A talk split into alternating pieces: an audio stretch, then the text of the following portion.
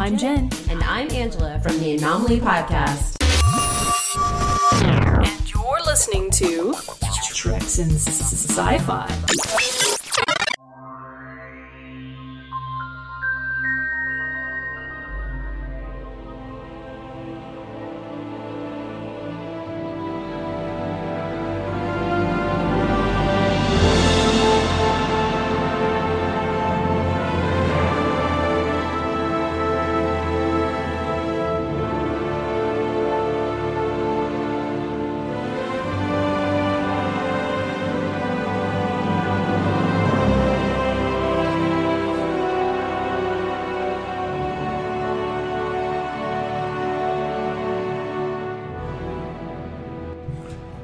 Hey folks, welcome to Treks and Sci-Fi. This is podcast number 527. I'm going to be talking about uh, Tolkien, the uh, man, and the um, some of his works, not necessarily the movies. Of course, that's going to come up, it's not our primary conversation. I am sitting here in the living room of my good friend Dave.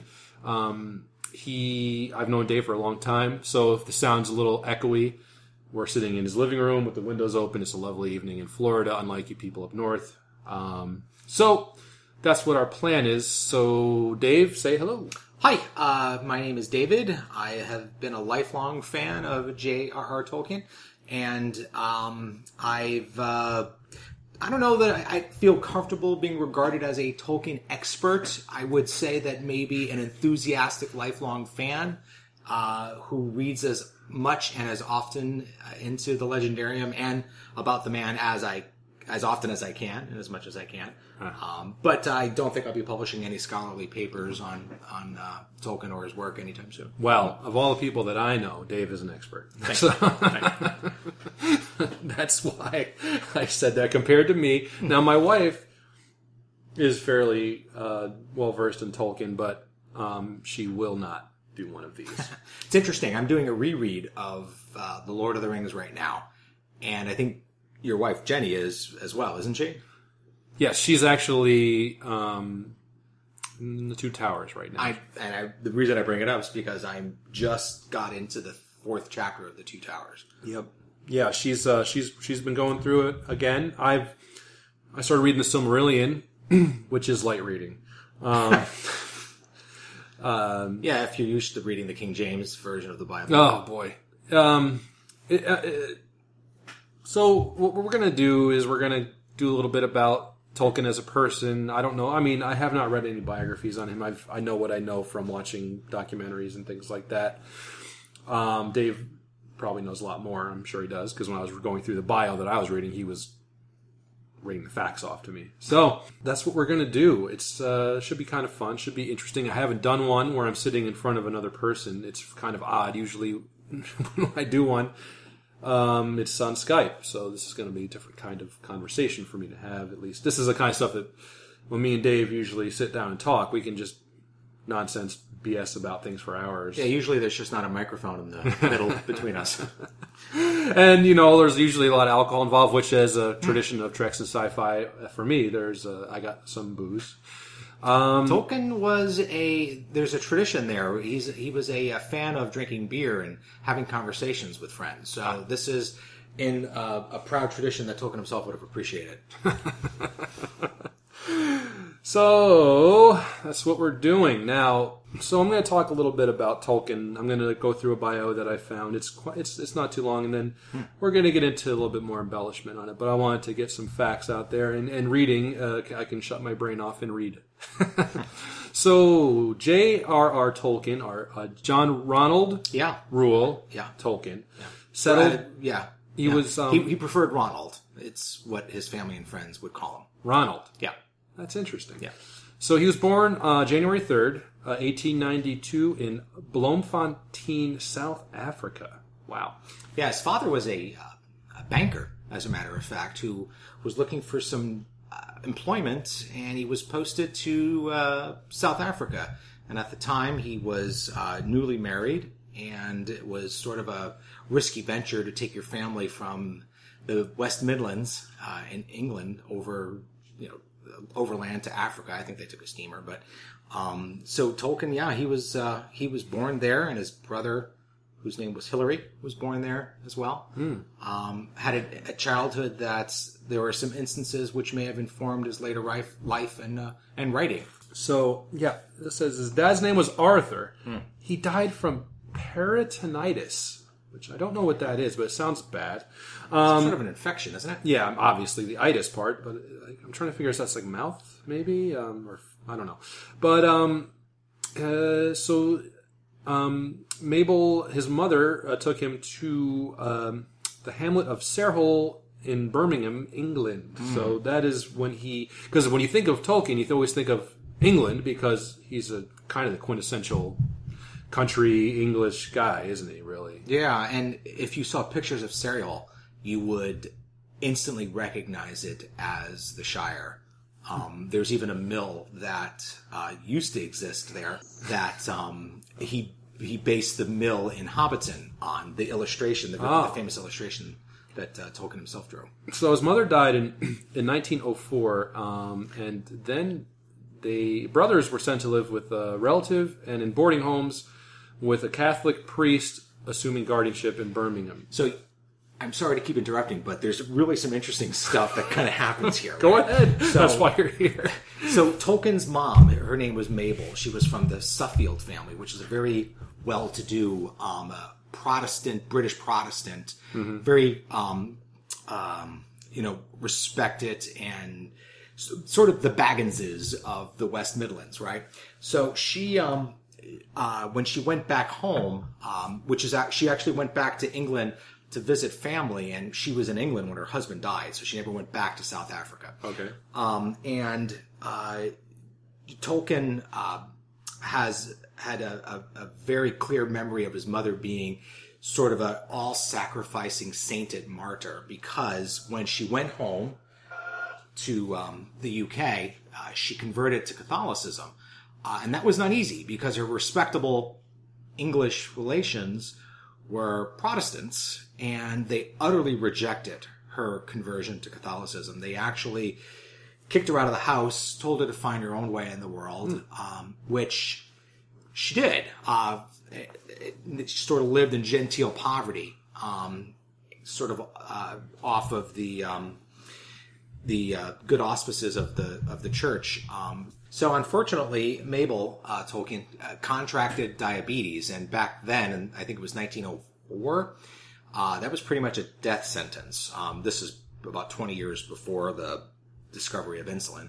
Um, so yeah, she died, and the um, the Tolkien brothers, uh, Ronald and uh, Hilary, were uh, adopted by a uh, a maternal aunt, actually an aunt-in-law, uh, who really had no sort of familial connection with the with the boys. Uh, but they sort of came out under the protection of a Catholic priest named uh, Francis Morgan, and this this man was somebody who was very influential on Tolkien. Is uh, for his, certainly his early life, but probably for um, informed a, a lot of the way Tolkien's uh, worldview uh, uh, developed. Um, and his um, yeah, so he kind of went. Uh, his aunt didn't keep the boys very long, and he went to a boarding house. Um, and at the boarding house, something very significant happened. He met a woman um, named Edith Bratt, and uh, she was a couple years older than he was, um, and uh, he was 16 at the time. And he and Edith formed a connection. She was an orphan as well, and he was an orphan. And um, they eventually decided that, and this is a, a quote from Humphrey Carpenter, the only official authorized biographer of Tolkien.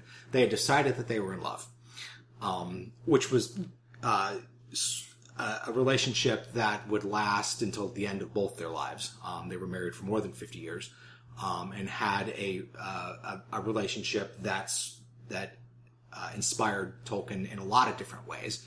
Um, but unfortunately, the relationship was discovered by the Catholic priest, uh, Father Morgan, who was not really happy with it because unfortunately Edith Bratt wasn't Catholic. Um, and he also felt that Edith had uh, caused Tolkien to not score well on some of his uh, his exams to enter into Oxford. So he for he forbade the relationship, and he said he couldn't have Tolkien couldn't have any contact or connection with Edith until he was 21. Um, but by this point, Tolkien was um, 18 when he was uh, forbid to speak to Edith. Um, and Tolkien obeyed. Obeyed. Uh, so he buckled down. He uh, went to school. He actually didn't do very well at, at first, uh, but he eventually did well enough to get into Oxford. And uh, on the day that he turned 21, he actually, he wrote a letter to Edith Bratt asking, uh, you know, telling her that he had never forgotten about her and uh, was still in love with her and wanted to marry her. At the time, Edith was engaged to another man. Oh, um, that's complicated. yeah, um, and and actually, the only reason she had uh, gotten engaged to another man was because she felt that she had been, I think the quote was put on a shelf by uh, Tolkien. So uh, now that she understood that his feelings had not changed, uh, things were different for her. She decided that you know he was her, you know, the person that she wanted to be with, and she accepted his proposal. But of course, uh, you know, this is 1913, and the world as you know, is you know teetering on the the brink of the First World War. There's all these nationalistic events that are happening there. Right. Eventually, about a year later, going to start the First World War. Yeah, he did. He married her in 1916, right? So he, At which point, Tolkien had enlisted, but as a lieutenant, in the Lancashire Fusiliers. that's right. Um, he finished his. He wanted to finish his education first, which was sort of a controversial decision because um, at that point in time, if you weren't, if you didn't enlist, you were sort of regarded as, um, you know, not quite patriotic. Um, a lot of folks, you know, in August of 1914 were marching to the recruitment centers and signing up, but Tolkien made a decision that he was going to finish school first, um, which he did. Uh, and after he did, after he got, um, after he was done, he he did enlist, and he uh, went to training, uh, training school, and he was uh, when it looked like he was about ready to get his orders to, well, he got his orders to ship out to France. Uh, and very very soon before that, he and Edith married, even though he had no prospects. Um, and, and she didn't have much of a family. He didn't have much of a family other than you know his brother who kind of went off into his own thing. I, I believe he became a farmer, um, and of course the the Catholic priest who was sort of watching over him. But Tolkien went to war, um, and this is not insignificant as his Catholicism and his experiences in World War One are something that you can see reflected in the themes of the Lord of the Rings. Right. Um, Tolkien often talked about fighting the long defeat, which is a very Catholic sort of thought, right? Um, and of course, it uh, also has to do with the senselessness of the, the just a meat grinder that was the Western Front in, in 1914, or ni- uh, 1914 through 1918. Right. Um, Tolkien was in the, the one of the most significant battles of the war, the Battle of the Somme, um, and he uh, his uh, he, he had a group of friends actually that uh, he had made a pledge on the eve of the war that they were going to rejuvenate uh, epic English literature and poetry, epic English poetry. Um, and yeah, I'm not going to remember all of their names, but How uh, dare you? G.B. Smith, uh, Christopher Wiseman, uh, and uh, gosh, there's another one, and Tolkien, Tol- Tolkien, of course. Right. Um, and yeah, I, the only one who uh, of Tolkien's friends who survived the battle, the Battle of the Somme, was uh, Christopher Wiseman, who remained a, a friend of Tolkien for the rest of his life. Um, but the rest of them, they they were all killed. Tolkien contracted um, uh, trench fever in the on the Western Front and it was invalided home.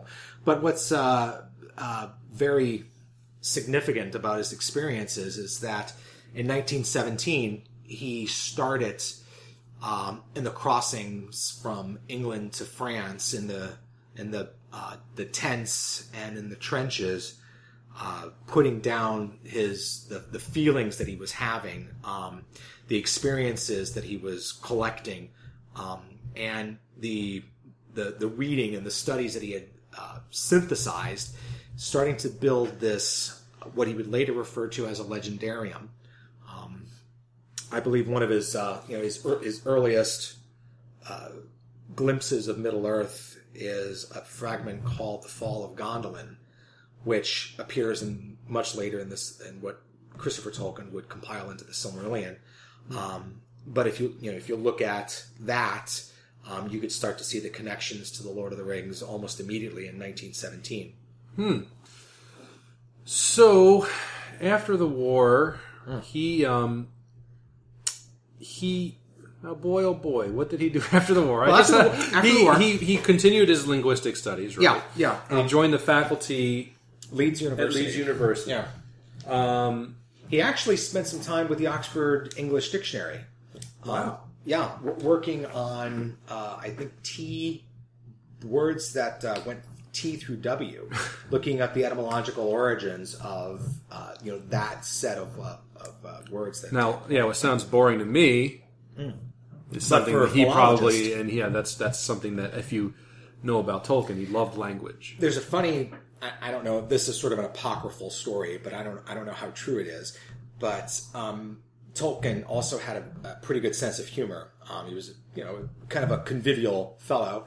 And uh, he had a friend named T.W. Earp who was a very short fellow.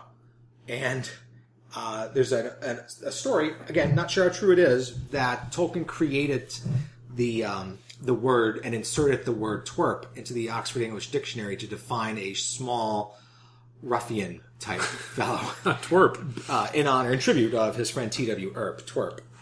So that's where the word twerp comes from. Apocryphally, I, I've never looked it up from uh, you know to, Oh. to verify it, but So he, while he was at um, Oxford, he, he started a writing group that was called the Inklings, right? well, uh, yeah, he did. That's kind of it jumps ahead a little bit. The Inklings are a little little into the future. Um, That's okay, jumping ahead. Tolkien- we we're, we are not his official biographers. True. Uh, T- Tolkien eventually did get a job back at uh, Oxford, and um, you know, in the 30s, he he um, he. It, this is actually a little little before he formed the the the um, the Inklings. Actually, the Inklings were not necessarily formed; they were a uh, an informal get together of friends that gathered around a man named C.S. Lewis. Um, C.S. Lewis, um, you know. Obviously famous for the Chronicles of Narnia. Chronic What Cools in Narnia. What? he uh, also a very influential Christian apologist. More so because he started out uh, not as a Christian, and uh, Lewis actually stated that Tolkien was one of the influences for Lewis to come back to Christianity. Um, so Tolkien um, and and Lewis became such you know good friends that Lewis actually got a look at the uh, manuscript of The Hobbit uh, long before it was published. Um, and The Hobbit, of course, as everybody knows, started as bedtime stories that Tolkien told to his children. Um, and he Tolkien had four children. His his um, his earliest son was born, and you know after he had been invalided home from the war. His name was John, who later became a Catholic priest. Um, his uh, next son's name was Michael. His third son, born in 1924, is Christopher. Um, and his uh, last child, only daughter, uh, Priscilla.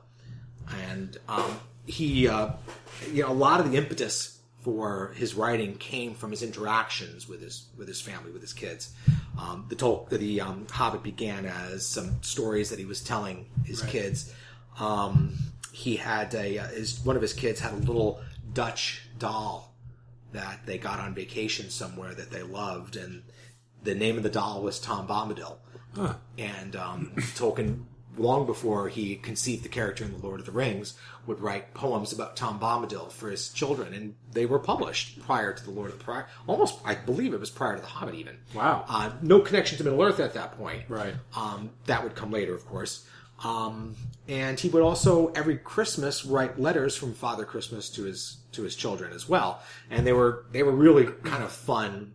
Uh, but you can tell the the the the genesis of the adventure stories that would become the Lord of the Rings kind of start from the the germ of what's happening in the Father Christmas letters as well.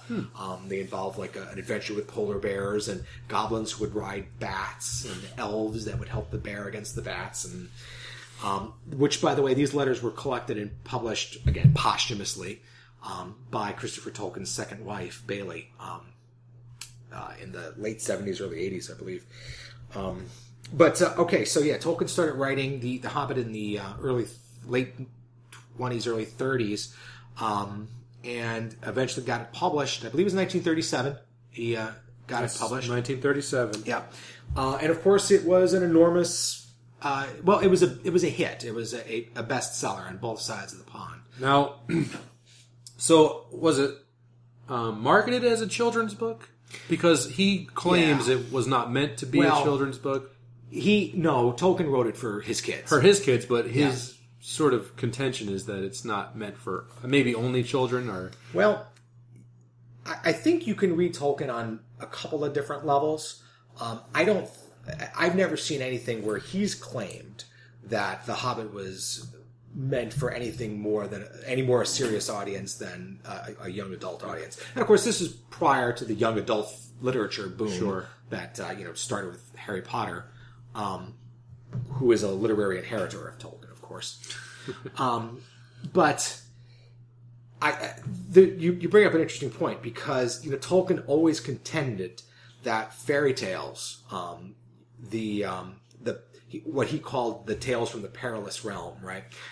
That they weren't necessarily uh, for or appropriate for children. This is stuff that is potentially very otherworldly, very other, and very it could be very scary.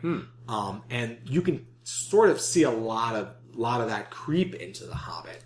Um, now, he certainly never intended the Lord of the Rings to be a book for children.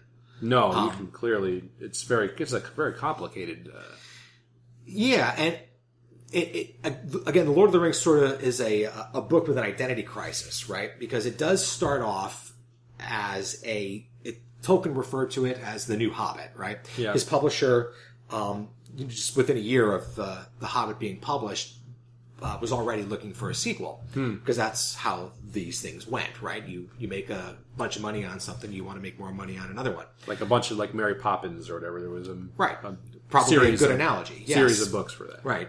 Um, certainly, you know, it's it's funny that this is an anecdote that know, probably a lot of readers familiar with Tolkien may already know. But Tolkien's publisher was Allen and Unwin, a, a, a publisher in the UK. Um, and um, Stanley Unwin gave the Hobbit manuscript to his son, Rainer Unwin, who was 10, 10 years old at the time. And he said, all right, this is a kid's book. If this passes the test of my kid, then we'll publish it. So you could probably see a facsimile of Rainer Unwin's pencil drawn letter review of The Hobbit, and he obviously gave it a pretty good review. Uh, Rainer Unwin, the 10 year old at the time, would later become Tolkien's editor on uh, The Lord of the Rings and would shepherd the Legendarium into print all the way up through the Silmarillion. Wow. Yeah. So, do you was the, the Hobbit your first Tolkien book? Yeah. Okay. Do you remember? I remember my first copy. I got it Christmas time. I was about nine, maybe a little bit younger. I don't remember exactly the year, but I remember I got it. My wife, my wife. Ooh, Freudian slip. um, my mother got me the D and D basic set. You know, it was the red box that Yeah. had the dice, had the big book, Uh-huh. and the monster manual. I think was included maybe in that, or it was an extra thing that she got for me. And then she got me the um, the little box set that you would get with books in it. You know, Yeah. And it was the cover was the fat dude with, who looked like he was wearing a wig. Um, he's got sword and he's wearing like you know kind of a baggy shirt and there's that weird looking Gollum, black Gollum, and um, I had I never read Lord of the Rings. I think you know I was still a kid. Yeah. Um, I'd seen the, which we were talking about bef- uh, when I got here, um, the Bakshi Yeah. animated, which freaked me out. Yeah. The and the um, Rankin Bass the Rankin versions. Bass, at least the Hobbit. I remember seeing on Yeah. Channel Eleven in New York. Yeah. Um, so you know, I was interested in it, and I did read it, and I read all of them. So that was my first. I was pretty young when I got my first copy. That's a really interesting uh, uh, thing, viewing the phenomenon through the prism of the 80s. Because Right. by this time, The Hobbit had been out since 50, or since 37. Well, so I mean, this was like early '80s, so you're talking like forty something years. Yeah. Yeah, but The Lord of the Rings had really only sort of exploded in America um, uh, since the mid 60s, right? Hippies. Tolkien was sort of embarrassed by the counterculture um, really grasping uh, his, you know, his uh, Lord of the Rings because Tolkien, you couldn't find somebody further away from a countercultural than Tolkien. Right. Although he was sort of a conservative hippie, um, in as much as he was a tree hugger and he shared some of the same uh, beliefs in conservation that the countercultural movement is But socially, socially very conservative. Yes. Part of his Catholicism, part of growing up in an era where fascism and communism uh, was the enemy, right? So he went to war against that sort of thing in World War uh, One, and his children uh, were in World War II fighting against the Nazis and uh, and the communists. Well, not not fighting against the communists, but you know, after the Iron Curtain went down, that was you know it was us against them at that point. But looking at Tolkien through the prism of the '80s, it's it's kind of it, it's kind of interesting because I grew up right around the same time that you did. And, Yep.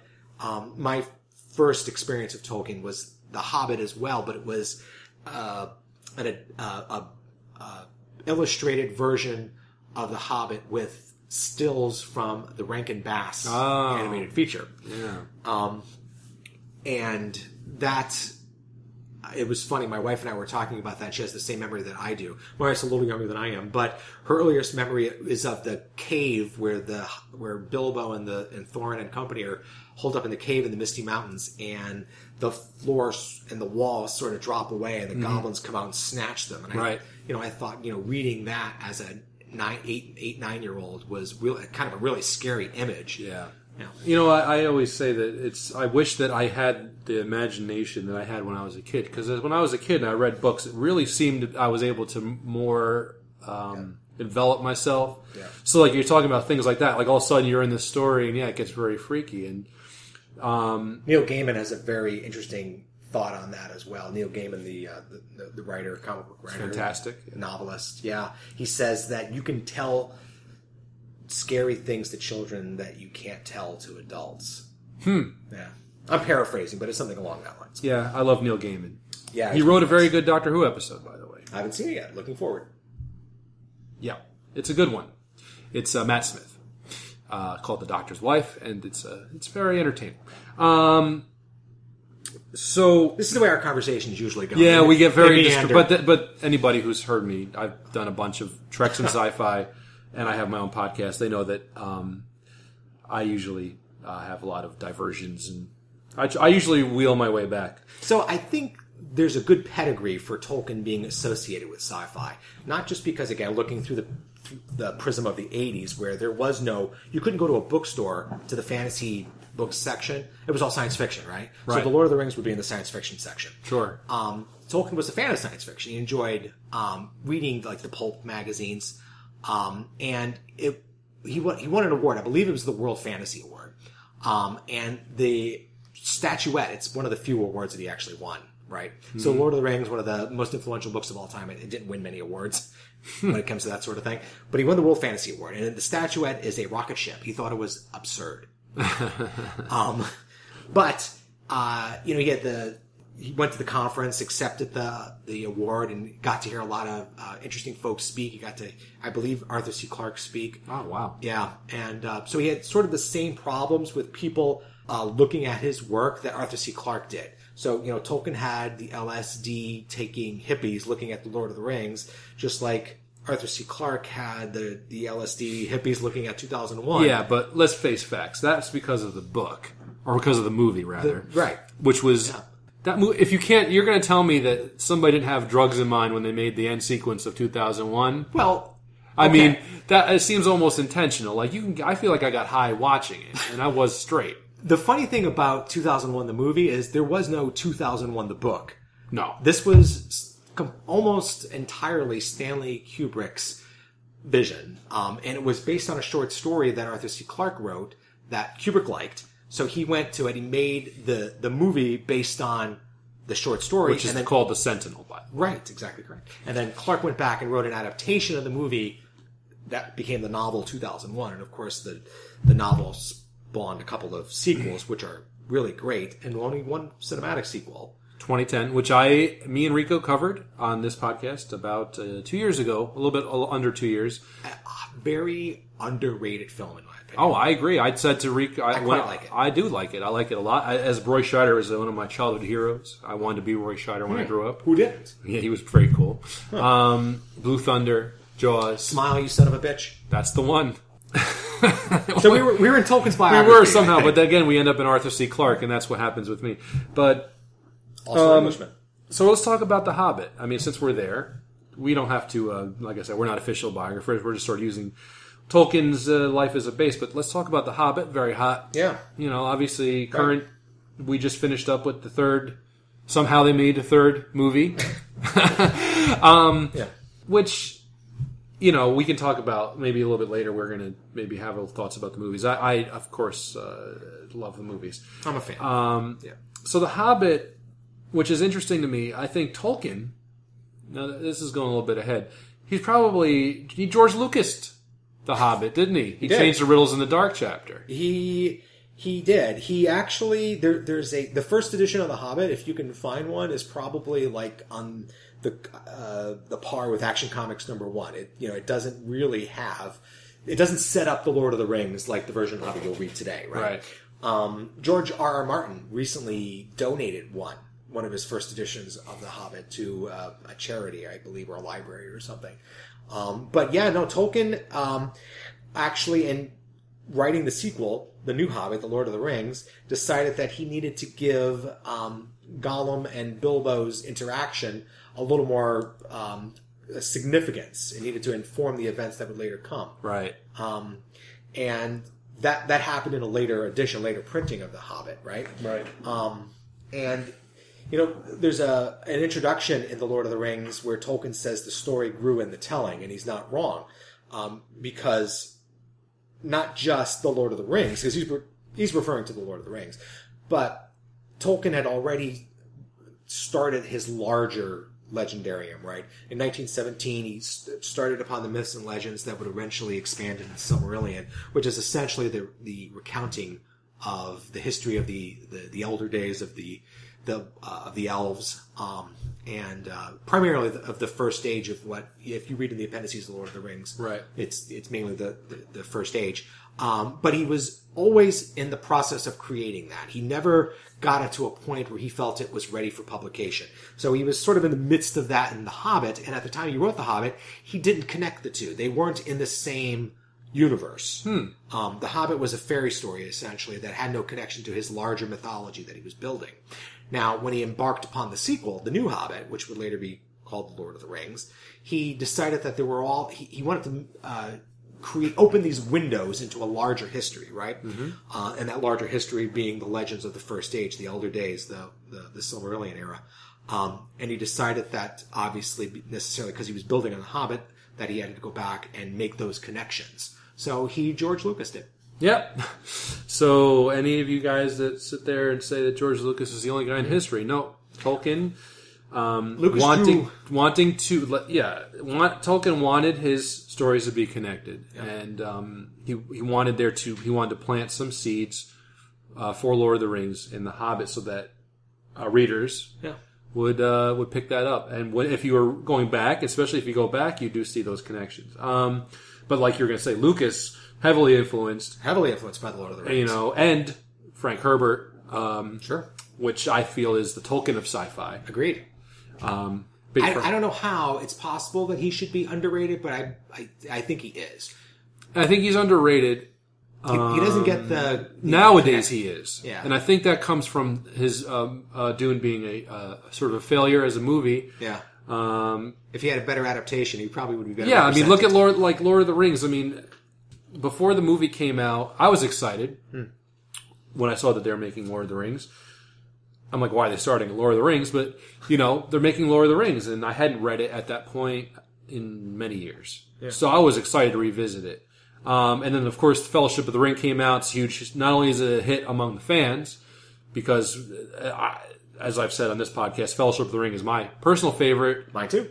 because I, I think it was the closest to the book of the three, Yeah, at least I- I in think so. tone. I think that it was um, because it was before the success so much. It was sort of like the the feeling, you know, there was a little bit more, seemed a little bit more grounded in reality. Fellowship of the Ring it didn't get so crazy. Of course, that's just the books too. And the books starts off very simply in the Shire, and then of course it goes into the larger world. There's just so many great set pieces. There the really, Fellowship there really Ring. is.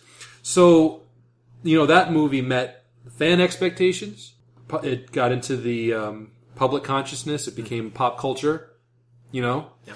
and of course, Lord of the Rings. You know, people who like you're saying earlier, the six people in the '60s who read Lord of the Rings. My uncle, who introduced me to Dune, also was a big Lord of the Rings fan, um, and he was a hippie Yeah. who probably had been known to, you know, sample some pipeweed. Um, so you know, those people went to see Lord of the Rings, and those and then and kids, it became this huge success. So Tolkien, I think, nowadays gets maybe is a little bit more expanded, maybe. Yeah. And then Herbert, if Dune had been, but when you read Dune, it, it's a very difficult story. Um, it's one of my it's my favorite. It's a challenging story. It's my favorite book. You're not gonna like Paul Right. Atreides No, necessarily. You don't like him. He's not. No, there's as a matter of Yeah. fact, it's hard to find likable characters in Dune. Yeah.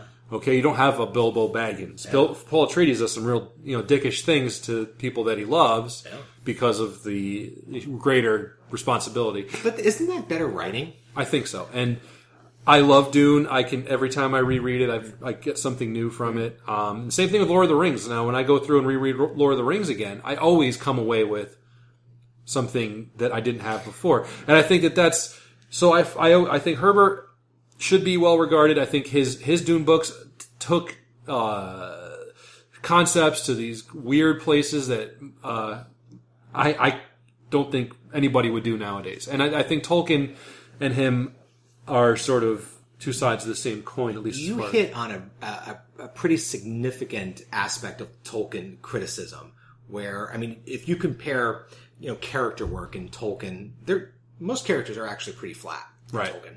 Now, I, I want to preface this comment by saying um, there is nothing that stands above my love in literature, literature-wise, than uh, the works of the, the, the of Tolkien. Um, but when you compare him to the character work that, say, Frank Herbert did, it's head and shoulders uh, above. So, of course- Tolkien wasn't concerned with characterization. Herbert was. Uh, Tolkien was concerned with other themes, like his bigger picture, his Yeah. world that he created. Yeah. Um, I mean, now, I mean, you, Tolkien you- elevates where Herbert gets you in the mud with the characters. oh yeah. Now, I mean, you can't. I mean, obviously, Bilbo and Frodo; these are likable characters. Sam, yeah. But the heroic characters, you're right, a little bit like one note. Aragorn is Aragorn, Legolas is Legolas, Gimli's Gimli. You don't really get, you know, which I think when we talk about the movies, I think that's somewhere where the movies maybe um, succeeded where the book didn't, where you kind of get Yeah. a little bit more empathetic with the characters. I think maybe we have to make a distinction between a storyteller and a novelist, right? Right. So maybe Tolkien is a much greater storyteller than he is a novelist. His, I mean, story wise, The Hobbit, very satisfying story. Um, Lord of the Rings, very satisfying story. You know, I mean, where you where you when you finish, you know, when people talk about endings are always terrible, right? yeah. Stephen King, notoriously, I'm Stephen King, my favorite author. Okay, I'm a huge Stephen King fan. I'm a nut. I read every book of his still to this day. How'd you like the end of the Dark Tower? Okay, that's where I was going. Dark Tower is an amazing series. It's weird. It, it obviously has Tolkien influences in there. He mentions Tolkien many times, and it's got sci-fi. It's got his own books are used. He uses the Dark Tower to sort of encompass his whole writing career, almost. Like he even puts him. Now, people, some people said putting himself in the Dark Tower was a conceit. Maybe it was, but I found it to be really interesting because he had he used it to sort of help him work through his injury. You know, to sort of see if he could change Yeah. the past, which is in that book. Yeah. I don't want to give it away. Yeah. But he saves himself from getting hit with that van. Stephen King can get away with it. Yes, he can. The ending very unsatisfying. So when you get to the end of the Dark Tower, I don't want. We're, I'm going to actually cover this. I think eventually with Joby, uh, my friend, on this show. We're not going to get. I'm not going to get into that. But the ending of the Dark Tower, it just very unsatisfying. Very. It doesn't. There's there's no resolution. Yeah. I mean, there is for some characters, Yeah. but not for for for, So- for what I was looking for. Story resolution, it just kind of ends. Um, Tolkien, great endings. Okay, The Hobbit, It's all ending. right? The Hobbit. Tolkien was all, was most centrally concerned with endings. At the end of The Hobbit, Bilbo's back where he should be, but he's changed. He's grown from the the jerk he was sort of in the beginning. He very prissy dude who's concerned with doilies and things like that, right? And I mean, what does he say? Uh, Gandalf says, you know, when did this happen? When are you more worried about Yeah. your mother's doilies, and your mother wouldn't have even cared about your, her doilies. She's a Bilbo's took, mother was a Took. Right? Um, and at the end, he comes back, and you know his crap is getting sold off, and he kind of has. I, it's I, I find the ending of the Hobbit very satisfying, even though again it is a sort of a children's book. Same thing with Lord of the Rings. Lord of the Rings. Now we're not talking about the movies; we're talking about the books. When the Lord of the Rings ends, you know, you take these meek characters, hobbits, Frodo, not so meek, but you know, not really looking to get into trouble. Um, comes back after this adventure that he's had, and he, he finds his home has Yeah. been invaded and destroyed by Saruman. Now, if you've not read the books, you're like, Spoiler alert. hello, Saruman died in, at Isengard. No. no. Him and uh, as a matter of fact, there's a they they they passed them on the road at some point. Him and Wormtongue. Yeah. And you know, because of their experiences in the War of the Ring, they are able to act and save their home. Um, um, so in the in the in the books, the war the War of the Ring does Very controversial um, deletion. Well, not deletion, but uh, it. Ju- something I, I can understand why Peter. Jackson wouldn't even go there Oh, because it's it's it won't work in a film. Although one can argue that he did have about 20 minutes of endings that maybe we could have worked something out. I thought you needed all of those endings in the Lord. Of, in See, the I, and I agree with you. I, I'm a, I'm a weird guy. I like character moments. I Yeah. like. I needed them. I didn't need it at four in the morning. I was at a midnight show, so my patience was limited. um, but in the book, it's a different, completely different ending. I mean, that little. All right, I'm not saying it's completely different. It still ends where it ends. This, this, the last line of the movie is the last line of the novel. Yeah. While I'm I'm back. Yeah. um, there's just a section called the Scouring of the Shire, which is a really cool chapter Yeah. where we do see the end of Saruman and, and um, Grima, Yeah. Grima Wormtongue. Um, so I think that he kind of seemed to have that in mind, like where he wanted to go seemed to be pre- on his mind because he brought the characters, which you say are kind of flat, but Bilbo or Bilbo, Frodo, are heroes, or which are unlikely. They have growth and they come they come back and they use their experiences to Yeah. um, their advantage and Yeah. and uh, you see their growth. I mean, at least that's how I feel about it. Um, but I, I do understand where, you- where you what you say about flat characters because for the most So part, Frodo is very is is well developed. oh, absolutely, and Frodo- Sam. Fro- and Sam. I think Tol- Tolkien actually regarded Sam as the protagonist of the Lord of the Rings. It's not Frodo. He actually thought Sam was the hero of the, Now, of the book. and and Sam is sort of like an officer's A Batman. a Batman, right? Yeah. That's what they called them, and Yeah. that's the role. Like, which I think a lot of people who see the movies don't really understand what what that role is. Yeah. like he's very subservient. He calls him Mister Frodo Yeah. because he is Frodo So- is a Yeah. he's like sort of I don't know how to respectable, He's like a, he- not nobility. He's like a, he's like a gent. He's like gentrified. And So so watch- Sam's a gardener, If you watch Downton Abbey, right? which I love. everybody watches Downton Abbey, right? Yeah. So imagine those guys uh, in Middle Earth. Yeah, Uh, imagine Lord Robert going off with one of his under butlers or valets or something. Ma- I would pay. I would pay to see a movie where uh, Lord Grantham yeah, and Carson and Bates oh, Bates. Yeah, Bates. are somehow transported to a fantasy situation. Yeah. Or and then you know, yeah, definitely. This is a fan fiction dream. Right oh, my, I'm getting there. You know, and like you know. Uh, you know, somehow, you know, uh, Barrow is like the Like dark, the darkness, That's or Rima. have get Barrow, and he's on their side, you know, because he's always causing trouble. If you haven't watched Downton Abbey, I'm sorry, but Th- uh, this is brilliant. We sh- this, this should be like a parody stage play. my wife and I we watch Downton Abbey. Um, we don't listen. You can get the box set. You can download it. You can do all this stuff. I like to watch it on PBS Yeah. when we get it week by week. It's Yeah. to me more satisfying. And we Downton Abbey, the house where whispers are are heard across halls. Yeah. and um, th- I love the show. But you're right. You see there. So if you watch Downton Abbey, you can actually kind of get a sense of the England that Tolkien lived in, right? Which Yeah. it's, it's set in the country. At least in the first couple of seasons. At least yes. the, yeah, but I mean, the first couple of where you know that's the whole s- the whole theme of Downton Abbey is the world is changing. It's Right. you know your time is Yes. going away, where the modern era Yes, is coming, exactly the same. Right. And Tolkien did not like that. Well, But he did not I like wasn't a fan of industrialization. so you were talking about Downton Abbey. We talked about. The, I was talking, thinking of the scene where Lord Robert is looking at where his land. Yeah. Want, they're wanting to sell it to keep the Yeah. financial finances of the family, and he's like, "Oh, I don't want this ugly buildings, Right. right?" And I just thought, I, for some reason, I thought Tolkien how he did not like the the country being Yeah. made way for you Yeah, know, I think uh, y- Tolkien uh, would be the the, con- the conservationist uh, today. He would probably be on the board of Greenpeace and giving his money to charities like that, right? right. Um, but it's a mistake to think of him as um, someone of Lord Robert's ilk because he No, was yes. he was a respectable gentleman and a, and you know he was uh, an He's a scholar, yeah. an academic, right? But um, he always had a lot like in his autobi- or his uh, official biography by Humphrey Carpenter, um, it tells of how much respect Tolkien had for the the the average soldier, the Tommy, right? The- And just in there was he was an officer, so he was supposed to maintain this distance between the um, you know the those folks and and he just you couldn't the press of the war threw you together. And you know, oftentimes he, I think that he mentioned that uh, the worst thing that you could ever have is somebody trying to be um, uh, a, a supervisor or a boss of you. He said one man in a million has the temperament for it, and never the people that seek it out.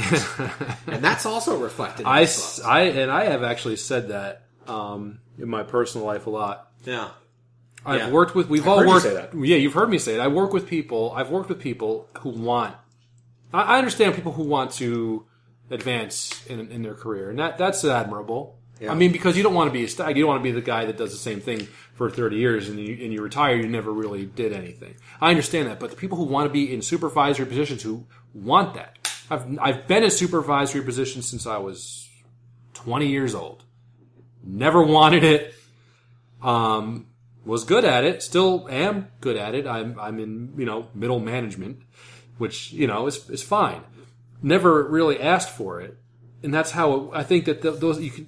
But when you have it's Frodo like, too, isn't Right. it? Tolkien. Yeah. he Frodo never asked for what was thrown on Right. him. So when you have people that want to be cops, you got to worry about that guy. Yeah. When somebody says, "I want to be a cop," Or I want to be president. I want to be, pre-, it's like, why would you? You know, You're so dedicated to public service. Yeah, why would you want?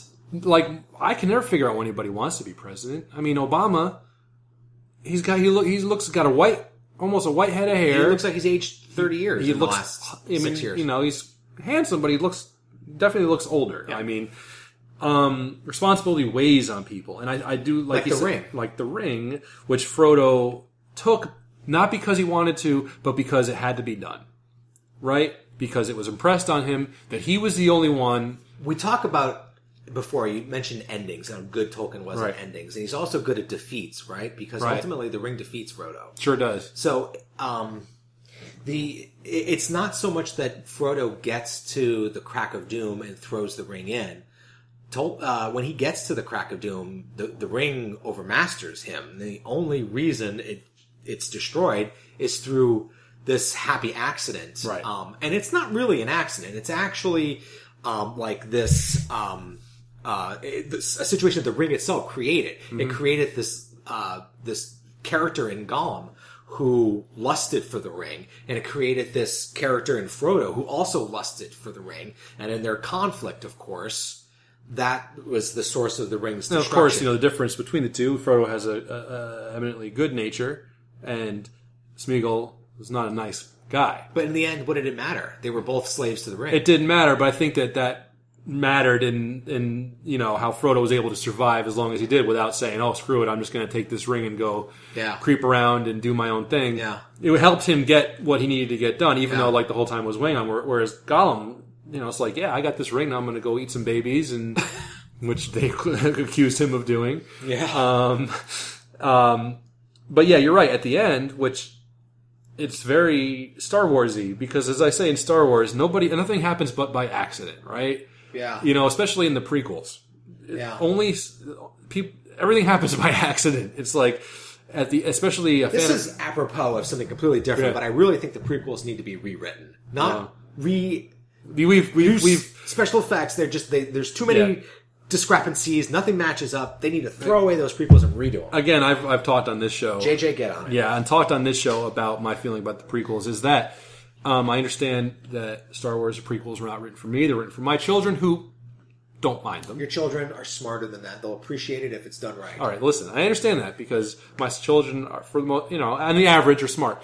Um, I have four, so you know, it works out. But um, You're a very prolific father. that's right. Um, episode one, everything happens by accident. The ship gets destroyed by accident.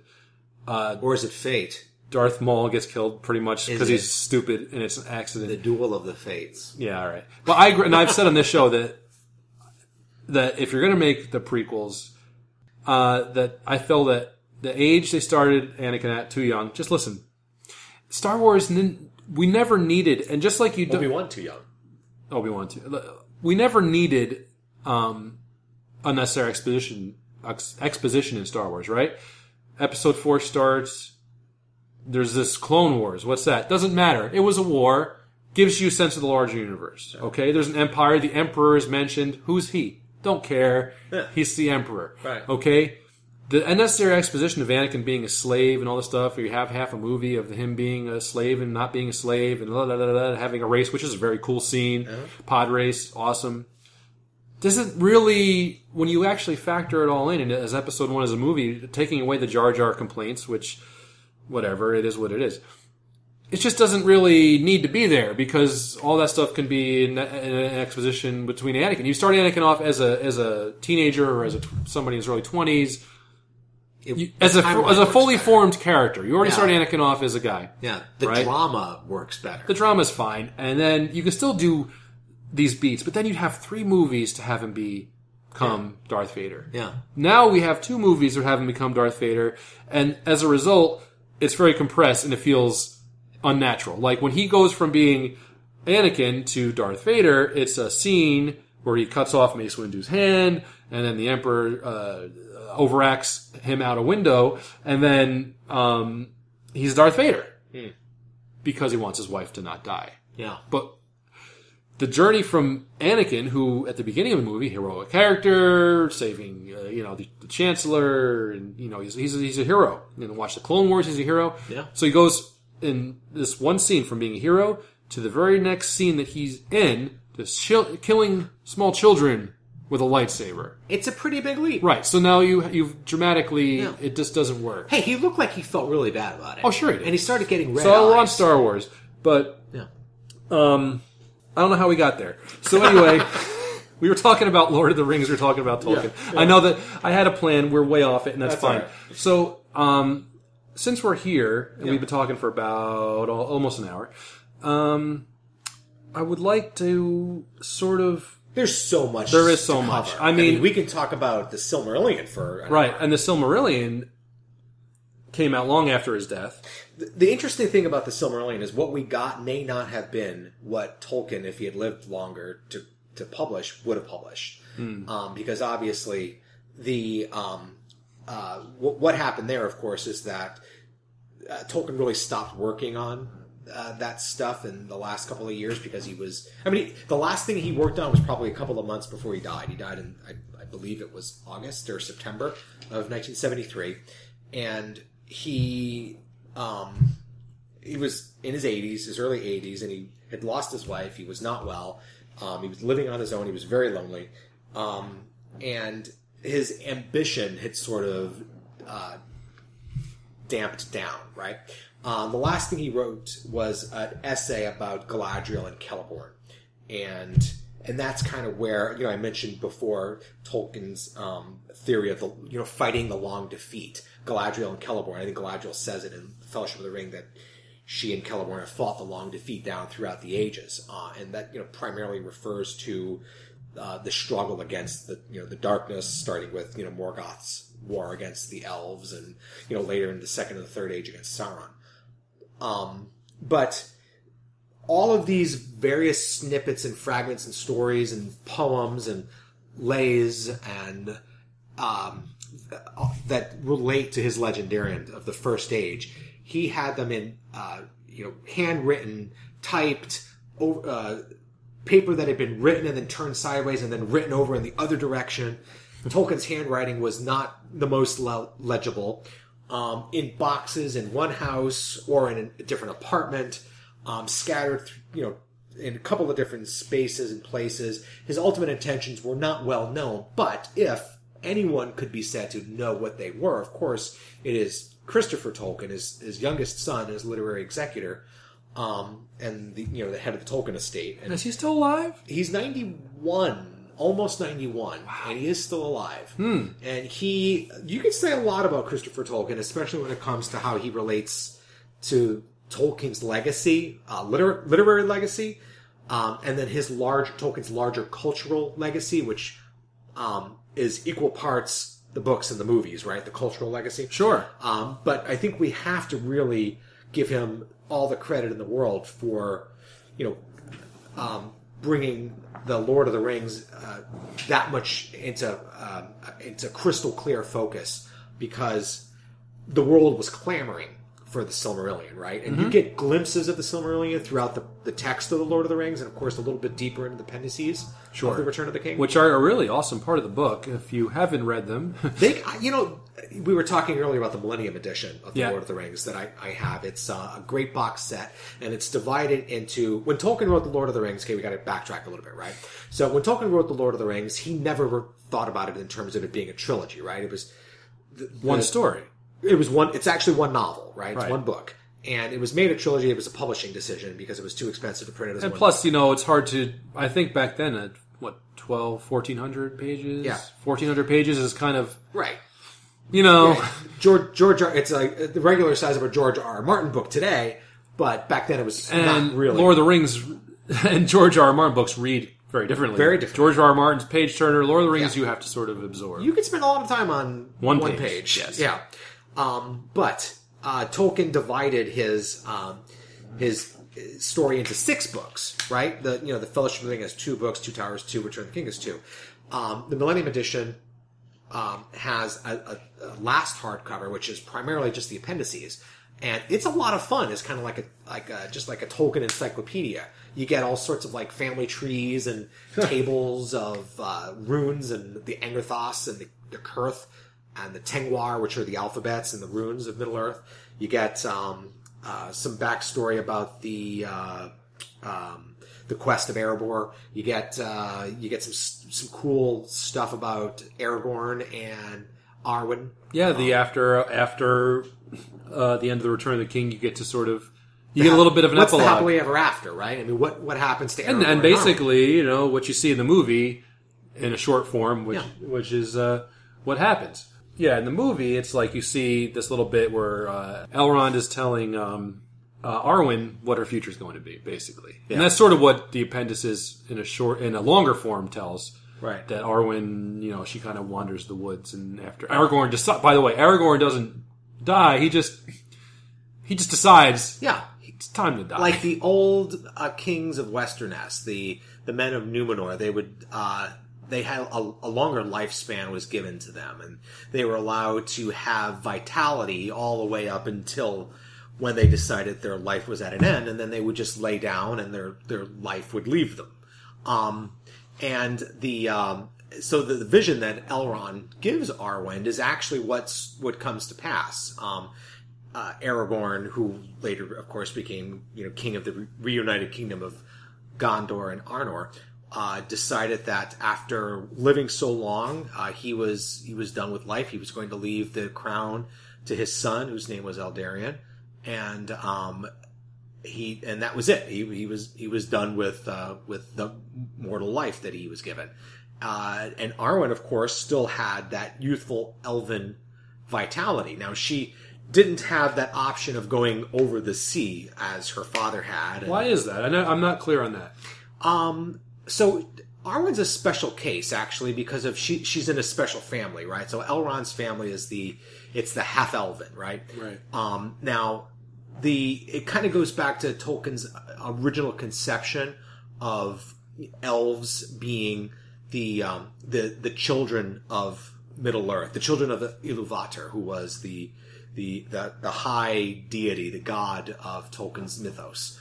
Um, and that they are bound to the circles of the world, which means their fate is ultimately wrapped up with Aman, which is the name of the, the world, right? It's the conception of heaven and earth. Um, and so when they uh, they were given life, they, they were not made to die. Uh, they could be killed, um, but that just meant their mortal body was killed or destroyed, and their spirit resided back in the halls of Mandos, which is in Valinor over the sea, um, in the holy land of Aman. Arda is the world. I'm sorry, I think I misspoke. I said Aman was the world. It's Ar- Arda you. is the world. Uh, Aman is the other place. That's where the Valinor is, where the, the Valar live.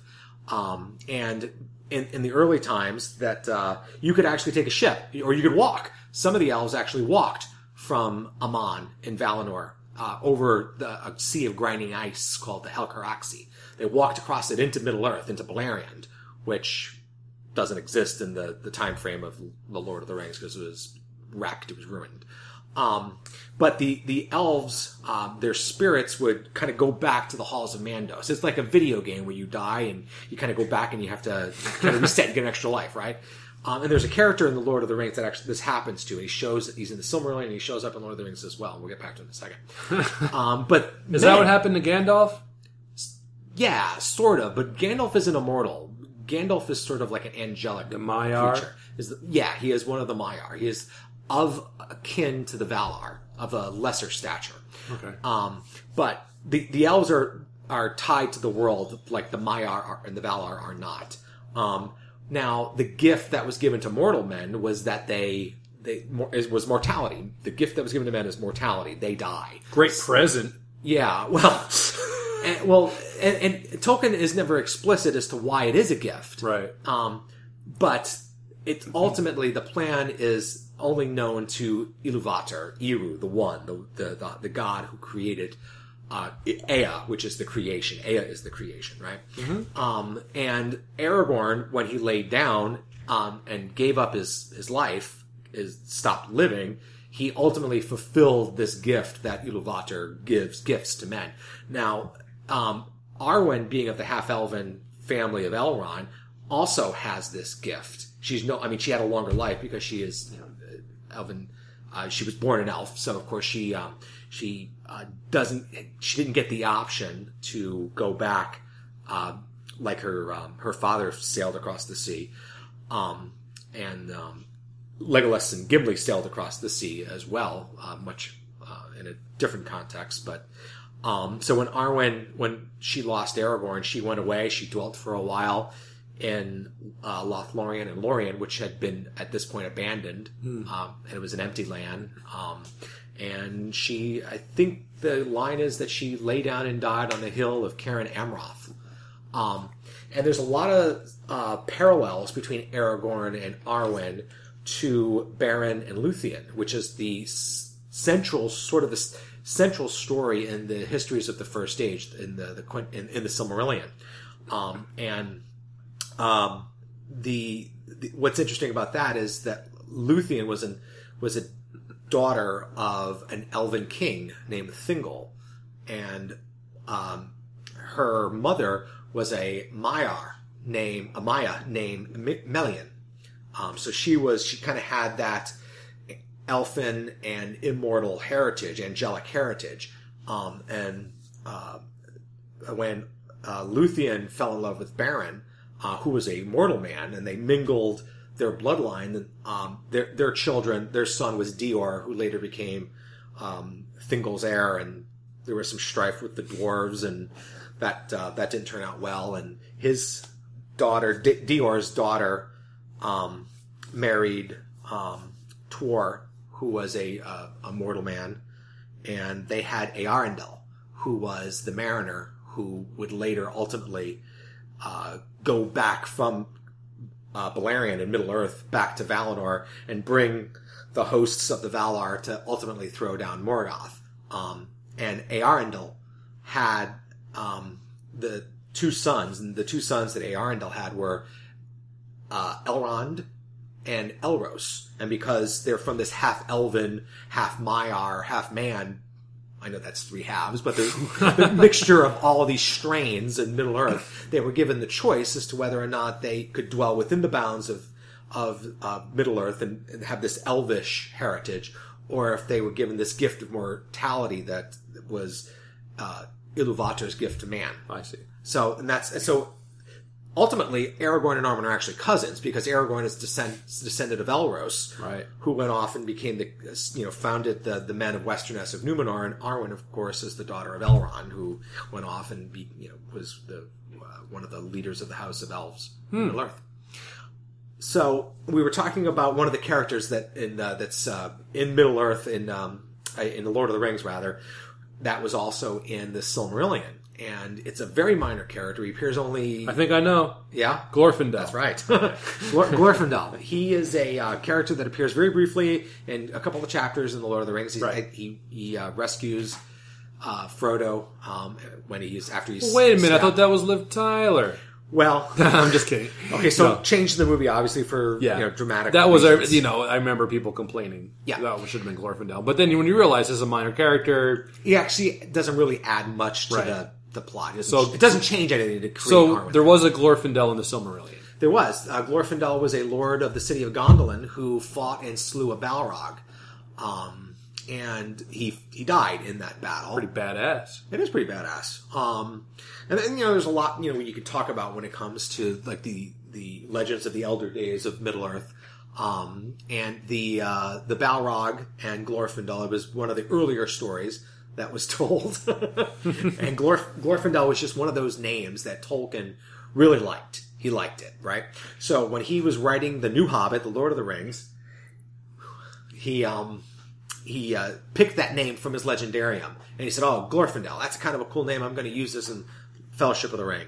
And it turned out, as he was working through um, the uh, the Silmarillion, trying to pre- prepare the Silmarillion for publication, he decided that the character in the first age is actually the same character who lived in the House of Elrond, um, and it kind of helps cement it what happens to to elves when their body dies and they were given the ability to come back. And you brought it up how the same thing happens to Gandalf. Right. Um, Gandalf died in the battle with the Balrog in in Moria. Right. He had that epic fight with um, Durin's Bane, and he you know fell down and and he uh, he and the Balrog um, fought each other to the death, and he was sent back and.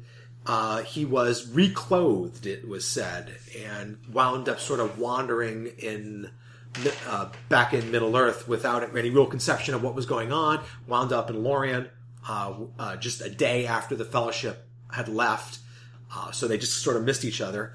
And uh, Galadriel gave him his new white robes and his new mission. Huh. So that was pretty uh, active time there in uh, in uh, Lo- Lothlorien. But this is also the gene. We were talking about Christopher Tolkien and Christopher being the guardian of Tolkien's legacy, literarily speaking, or literary his literary legacy and his cultural legacy being like two sort of separate things. And um, it- oh, you know, Tolkien died in seventy three, right? Um, and of course, we've had more posthumous publications than he ever published during his lifetime because of this wealth of material that he he left behind that was compiled and made publishable by um, by Christopher, and we get all of this matter of the elder days that was published in the Silmarillion and Unfinished Tales.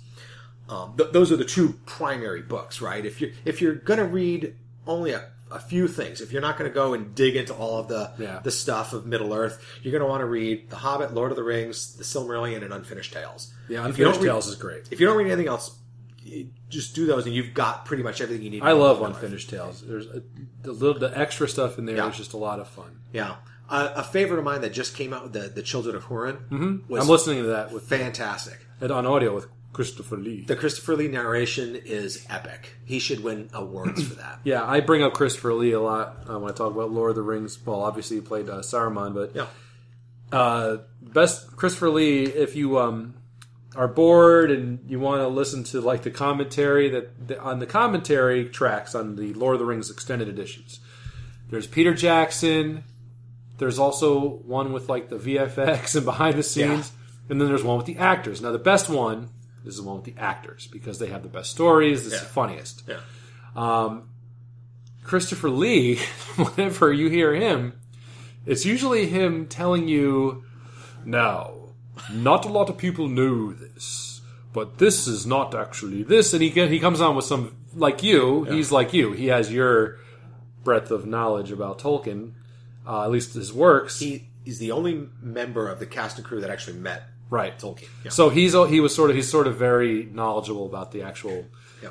He can say the words properly, Yeah. um, and when you listen to that audiobook, it's very well done. Anyway, that's a little bit of a digression. Quick anecdote. Um, somebody might know this if they've watched the commentary tracks, but there's a, a part. Um, it's not in the books. It's it's in the movies only. Where at the top of Orthanc, um, Grima stabs Saruman and kills him. Right. No, of course that happens later in the in the books. And it, spoiler alert, it's We, we already talked about yeah, it. it's Shire, right?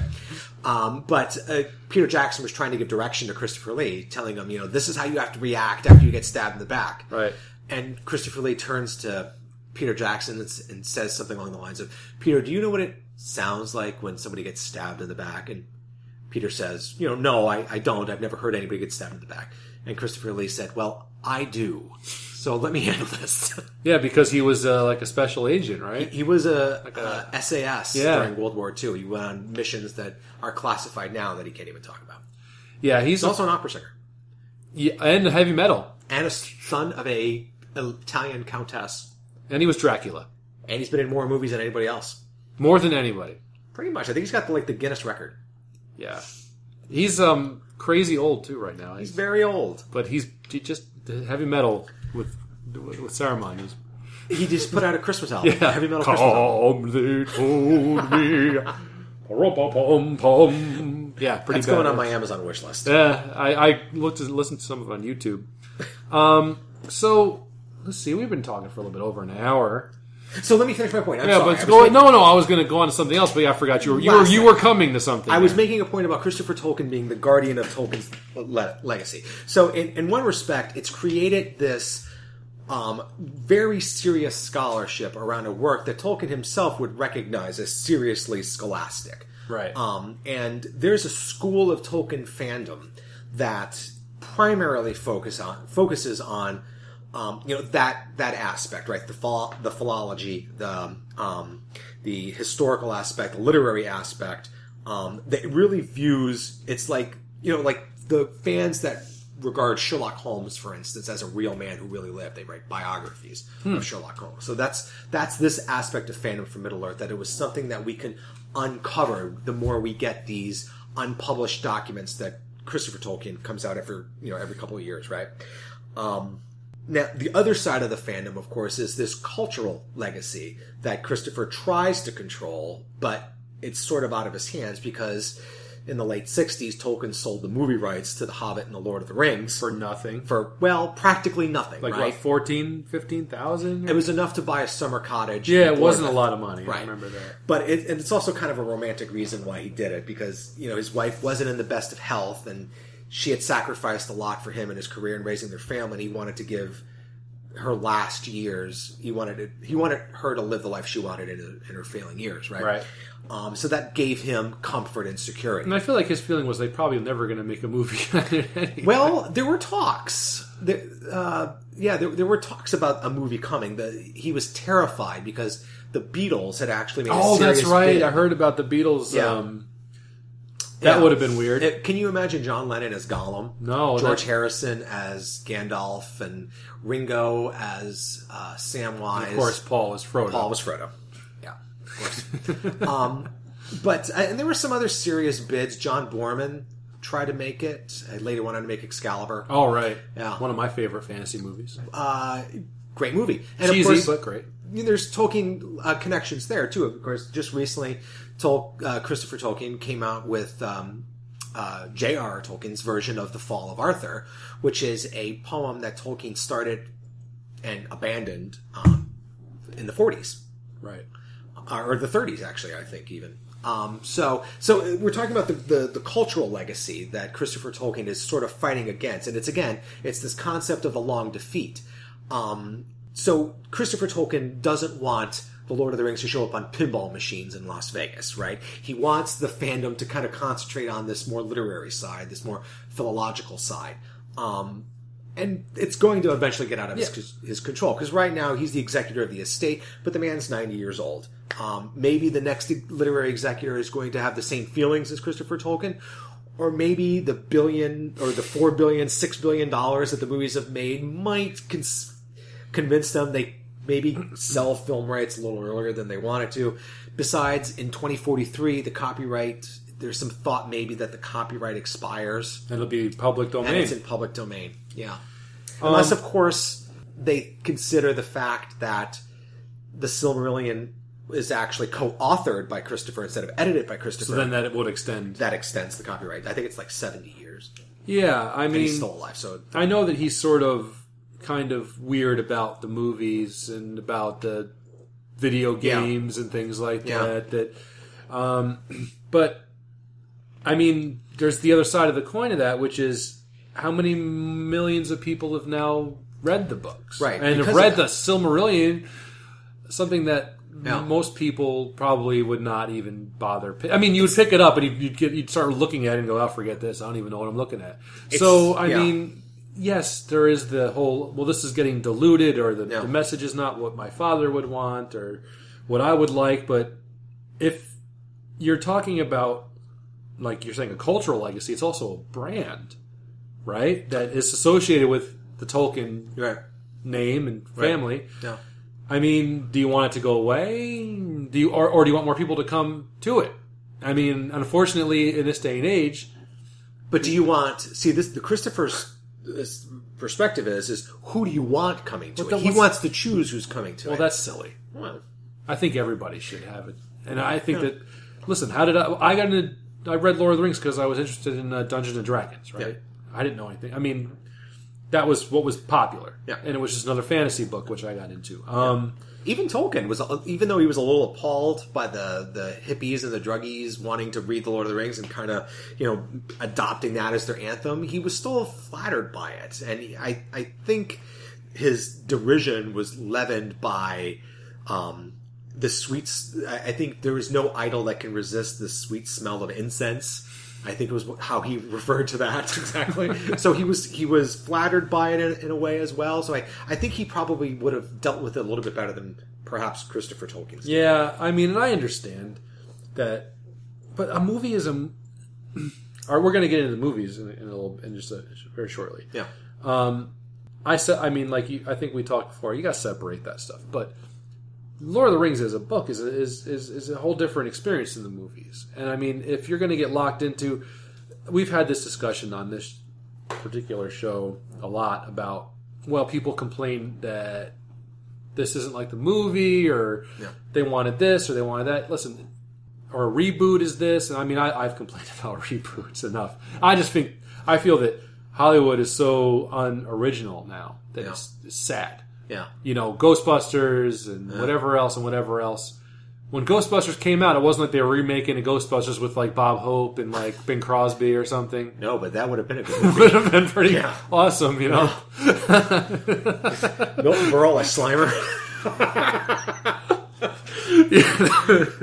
Star Wars was influenced by everything that George Lucas had been uh, exposed to, right? Serials, a little bit of t- Tolkien, Yeah. which was popular uh, uh, in the '60s when Lucas was in college and high school. Um, fast cars and World War II movies, right? It was Greek sort of myths. myths and Yeah. the, the Joseph Campbell, the Yeah. the the, the, Right. the, Hero's Journey. journey. Okay, and that's something that, that George Lucas wanted to put into a movie. But it wasn't like he took Flash Gordon and just said, "Well, now I'm making Flash Gordon for the '70s." Right. Right. I, I I hate reboots, but however, I may not the new Star Trek movies. Hmm. Right, they may not be my Star Trek movies. They're, they're entertaining movies. I'll watch them anytime, and they're fun. Their special effects are amazing. The, There's there's some humor. There's lots of action. But yes, they're not Star Trek I grew up with. However, guess what? I got a Blu-rays on my shelf. I can pop in anytime. That will never go away. So, like, right? you'll always have that. Lord of the Rings as a as a as a as a literary work and, and the whole uh, sort of world of that Tolkien created is, is is up on your shelf, multiple copies, by the way. Yeah. But um, I wish that maybe the snobbier people would sort of understand that this is not subtractive to what you have, because Right. unless it's something horrible, unless it's unless it's a sometimes a bad adaptation can destroy a franchise. You know, Yeah. like uh, Eragon or whatever. The, the movie was was bad. I never read the books. My wife did. I tried reading the first Right. book, and it's really bad. movie was not good. No. So I think that's sort of like, but the kids were really into that for a short period Yeah. of time. Harry Potter, on the other hand, right? Great. Right. Movies were Right. wonderfully made. The books, you know, biggest. I think it's the biggest selling series of all time. It has to oh, be. oh, it, it is. I think I think it is. So, and Rowling, she really, of course, she embraced it because it made her a lot of money. But I think it was to her benefit to embrace that they're going to. I mean, obviously, she sold the rights. I'm not saying it's not like they took the rights away from her and said we're going to make these movies, but she understood that that the movies were something that was going to enhance. yeah. And then, of course, the books are not the movies, right? No. the, the, the, the characters some are somewhat different in the books than they are in the movies, and, and the same thing goes for Lord of the Rings. So the criticism okay so the rowling adaptations are more or less pretty faithful yeah, right whereas They just, they just, there's just a lot of stuff they don't put in the movies because Yeah. it's just there's some subplots that You just just- kind of go because away. of length. You Yeah, you there's some can't put 'em in, subplots that are in the in the particularly like the Order of the Phoenix, which you just don't see because Right. it, it's just just too much. You know what I mean? So so thema- when when an or adaptation or, or sorry, uh, uh, the Half Blood Prince. There's a whole lot more to Harry and the book than is shown in the movie. It's my like- wife and I often talk about how the Order of the Phoenix is just such a magnificent book and the- movies. it's movie probably the least. just- it's it's a it's one probably of the shorter ones. Yeah, it's, it's it's not it's got it's, so much and it's actually one of the, the lesser movies of that series. Uh, Yeah. except that and Deathly Hallows Part One, where a whole lot of nothing happens. yeah it's all set up for the right. last book Harry and uh, Hermione go camping. But it, right, but again, the the Rowling movies are are very faithful to the they're faithful adaptations, right, to the source material. Um, and the, so the big one of the biggest criticisms of the Lord of the Rings movies is that thematically they they don't resemble the books. So you you have got like a chronological um where you know things happen at the same steps, right? Sure. They start in the Shire, they go to Rivendell, they go through Moria, they end up in Lorien and the banks of the Anduin, right? So okay, they, they follow the same steps. Things happen in a certain sequence, of course, but you know the themes are different. The things that, that the movies stand for aren't the things that the books stand for. Right. The characters don't necessarily have the same motivations. Um, they're not the same type of characters. Frodo, for instance, is a it's a big change. Oh yeah, you know, because he's much younger. he's much younger. He's not the kind of the middle aged scholarly type, I think he was fifty. right?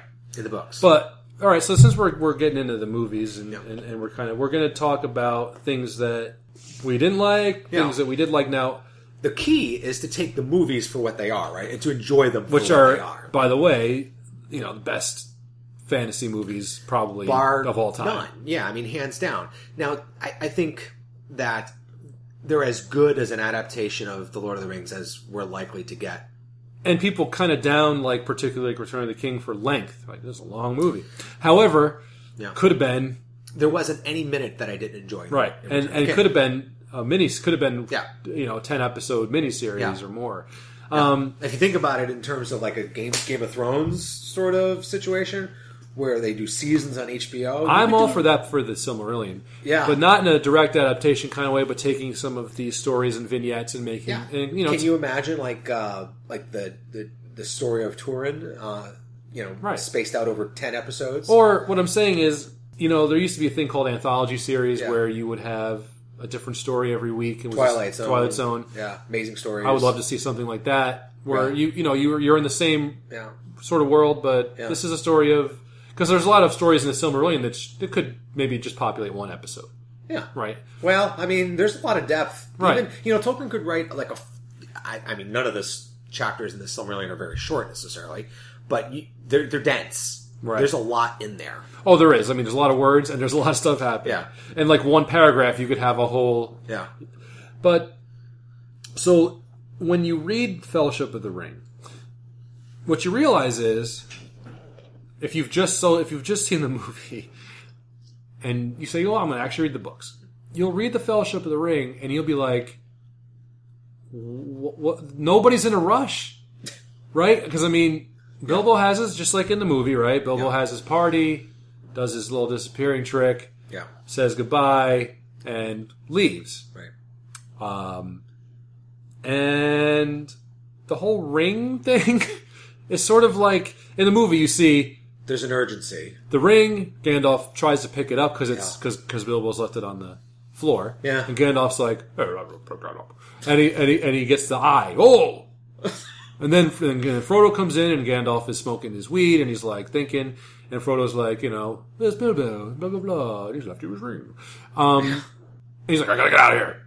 Just keep it I secret. gotta check on something. Keep it secret. Keep it safe. And then he's like, and then you see like this. He's on his fo- horse and he's racing. The Fellowship of the Ring in the movie, you don't know where. Yeah. Where it is is Yeah. uh, Minas Tirith, which is thousand miles away. Yeah. Pretty far. Yeah. In the book, it's like years. 17 years Go- between 17 years. the long expected party and the time when Frodo leaves the Shire. So now, in a book, that's fine because in the book, it's sort of like, well, this is the evil is slowly growing, it's gaining power, but it's not like the end of the world is happening. Yeah.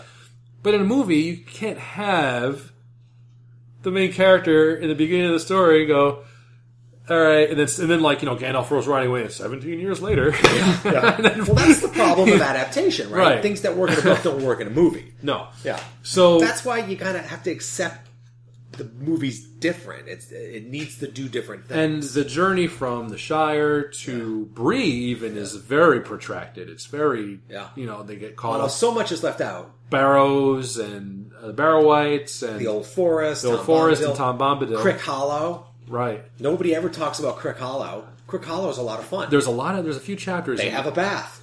So, and and as a movie, I love. I'm a film buff. Shortcut through the mushrooms. Shortcut, yeah. Farmer Maggot. Did you say that? I like a lot of, of Fellowship. I think I like everything about Fellowship of the Ring. I don't really. I can't really f- fault the movie too much. I mean, the thing that uh, the other complaint that people uh, tend to lay on these movies, especially with the Fellowship, I think, is the introduction of Arwen as uh, Frodo's savior. But as we said earlier about Glorfindel, doesn't really change anything because Glorfindel would have been, "Hi, I'm a pretty elf. Yeah. I'll carry this halfling." And, And then, you need Arwen in there. Right. I mean, she she you, you can't take Arwen out of Aragorn's story. Right. And Aragorn, his destiny is sort of wrapped up when what happens. Um, you know what what he does is you know ultimately at the i- from the movie standpoint because of uh, this uh, the love of Arwen. Right. Um, and it, it also reflects back on the, the story of Beren and Luthien, which is again that's central. That's the heart of the Silmarillion. Right? And there's The actually in the deleted scene they do talk about it too, or in the extended version rather. Oh, yeah, right. But could have been worse because uh, there was they did film her at Helm's Deep. Oh, that's not good. They, That would have been bad. They decided not to go that way. that was smart. They But- brought Haldir in instead. yes, Yeah. But they did have her there, so I mean, they kind of maybe said, "Well, we probably don't want to." Yeah, They the the there's- only a few things with Lord of the Rings that really the movies, as far as uh, that that I, I find uh, pull me out of the movie Hmm. completely. like what? Uh, main one that really now I understand the reasoning behind it uh, film wise, and I understand character wise, but Faramir being such a dick, right, Yeah, makes I always thought in the books it was very interesting that his that he was so the opposite of his brother, right? yeah, His brother was like, "Oh, I need that." yeah, I can use it to go and I'm going to use it. I'm going to take Right. it. No big deal, man. I'm going to take it back to my city. We're going to we're going to end this. It's Yeah. cool. Faramir knew what it was, knew how dangerous it was, and knew he didn't really want that it was where it belonged. yeah. Um, and he was a much more noble character. I mean, and he ends up, of course. Now, again, the characters all end up mostly where they should be. Yeah. Yes, at the end of the movie, he has a oh, I, uh, I think we understand ourselves.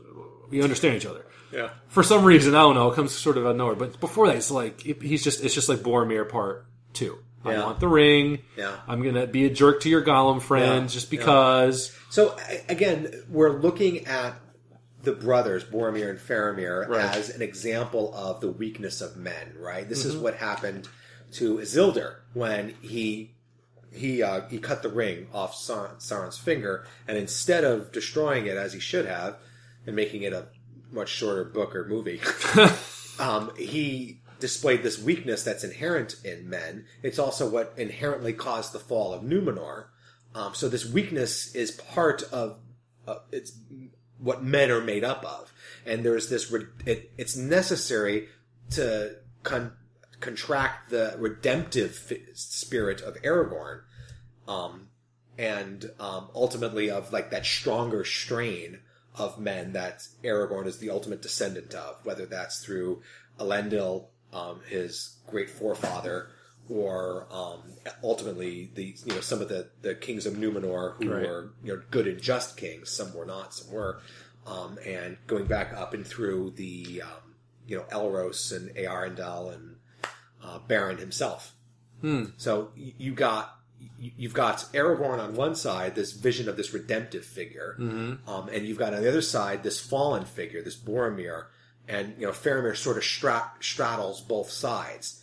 The interesting thing about Faramir is that a fan once asked Tolkien if he ever saw himself in any of the characters in the Lord of the Rings, uh, or who he most identified with, and Tolkien um, uh, said it was Faramir. I mean, he he said if he ever you know, he didn't Mary Sue himself into the Lord of the Rings, but if he had, it would have been in the character he identifies best with Faramir, especially in his uh, time of convalescence in the houses of the houses of healing in Minas Tirith. Oh, because of his uh, sickness, right? Yeah. No, I just think that Faramir in the books uh, ends up seems comes off much more favorably than in the movies. I think it's hard. I think a lot of that happened is part of the casting. I think Yeah, the actor's a little bit. David Wenham. They Was don't a- win him. Yeah. Yeah. I don't know. I, He had a hard job to do. I Yeah, but wanna- I mean, he had to go from being sort of like this almost because like you're you have to be first of all when you find out that he's Boromir's brother, you're meant to be like, oh, it's more of this. how do you live up to Sean Bean? Yeah, and I mean, he, he's not going to die. So, and there's even a scene in the in, in, in the extended version where Boromir is taking over Osgiliath, and Yeah. you know, Faramir's like, oh, he's kind of like the wormy dude, Yeah. you know, kind of, Yeah. you know, I'm kind of, eh, Boromir's great. and his father's like, you know, I'm a good guy too, Dad. uh, whatever, go clean my horse. Give me a grape. Right, give me give me some grape tomatoes. Um, so I don't know. I feel bad for, for the character Faramir in, in Two Towers because only dramatically because they were trying to. Um, they had to first of all they had to stop up Frodo and Sam from moving Yeah. through the story too fast. Yeah. So they had to have that diversion where no, we're taking you to Minas Tirith, and Yeah. now you're going to go to Osgiliath for some reason. Yeah. Um, um, Now the flip side of that, talking about casting roles that were changed, um, my conception of the, the character is John Noble as Denethor. Right. was fantastic. I mean, that was a, a a role that he played, you know, for all it was worth. yeah, yeah. The boy, he was. Uh, He handed up. Yeah, very handy. He was he was probably the, the, the broadest of Yeah. of the characters. Yeah.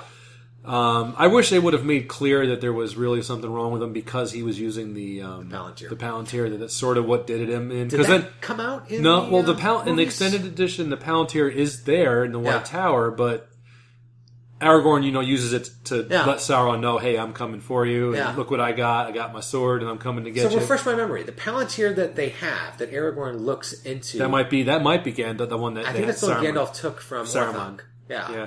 But So- you're right. In the books, there's the books, a Palantir in Minas Tirith. In the books, that's Yeah. why, and that's why. Yeah. Because Sauron was like trying to mess with his head. He's like Yeah. showing him the fall of Yeah. Minas Tirith, and you know this is so. Yeah. So in the books, and it made sense that Denethor was like, and again, an example of you know this line, this strain of man that Right. has fallen. Right. You know, Denethor was a, a, no, a man of great nobility and strength, and he strove with Sauron. Right. In the Palantir, and it's no, uh, it's no shame that he fell before this great dark lord, but you know, but that's that's again now if that they could have done that in like a one minute scene. it would It, it could have probably, yeah. but then again, maybe they don't want his character to have like any kind of. Yeah. They just want to be like, this is this guy's nutty, and he's just a, a he's, a, he's an obstacle He's for a screen villain, He's an obstacle for Yeah. for this for this particular part of the story. yeah, but Still that's fun to watch him play the character. Oh yeah, I mean you know, and Gandalf beating Yeah. him in the head when, Yeah. when he's like telling Knocking everybody to run away. right. Be- uh, but yeah, they, they- they can't argue, and I guess they recast um, Aragorn like what like a week before shooting or something Like They actually started shooting. Stuart Townsend, Yeah. who was in Queen of the Damned. That, What a great idea to recast that role. because have you seen Queen of the Damned? Yeah. That would not guy Not good. No, That would not have been good casting. no. Um, And Viggo Mortensen owned that role. yeah. I mean, he was uh, he was uh, you know when you watch the behind the scenes stuff. I mean, he was a nut. Yeah. Like you know the scene where he kicks the helmet, Broke his broke toe. his toe. That's why he's screaming. Yeah. There was another scene where he was fighting an Uruk-hai and he got his tooth broke out and he was just like, ah, just give me some super glue and I'll put it back in or whatever. And they made him go to the dentist. But uh, he was he's a interesting uh, he's an interesting cat, that's for sure. And My favorite anecdote is at the end of Fellowship of the Ring where he's fighting Lurtz yeah, and he throws the knife at him. He- yeah, and he really he threw it wrong, right? And he, batted it away. He threw the real knife at, at Viggo Mortensen and he actually batted it away with the sword. And Yeah. they just kept it in, I guess. He's a boss. he is. I haven't seen him in a movie lately though. Uh, What do you need to do any more movies for? Yeah, he's um. He's always going to be Aragorn. No, he was in a couple of good ones. I think that the casting for that movie was uh, those movies were. for the most part. I, I, I liked. Uh, let's. say, I mean, Elijah Wood, great. yeah, Um, yeah. Uh, Sean Astin, great. Sean Astin was great casting. I Um, think. you know, Yeah. John Rhys Davies, Awesome casting. even though he's the tallest one, Yeah, of all of them, but which is he's fine. awesome. He's awesome, but he's he's. Uh, I like. I mean, I, the Fellowship. I don't really. I mean, I always pictured. I, I will say this. I always pictured Boromir as more of a Yeah. uh, huge Yeah. hulking warrior I guy. think that's got something to do with uh, The animation. Bakshi. so when when it was Sean the- Bean, I was kind of like, oh, I wanted him to have a horn. yeah, on his- where's the horn helmet? right?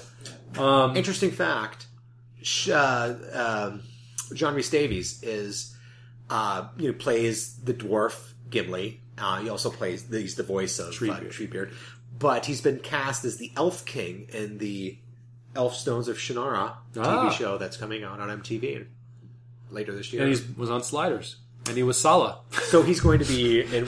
He's going to be a dwarf, an elf, an ent, an Egyptian builder. an Egyptian builder.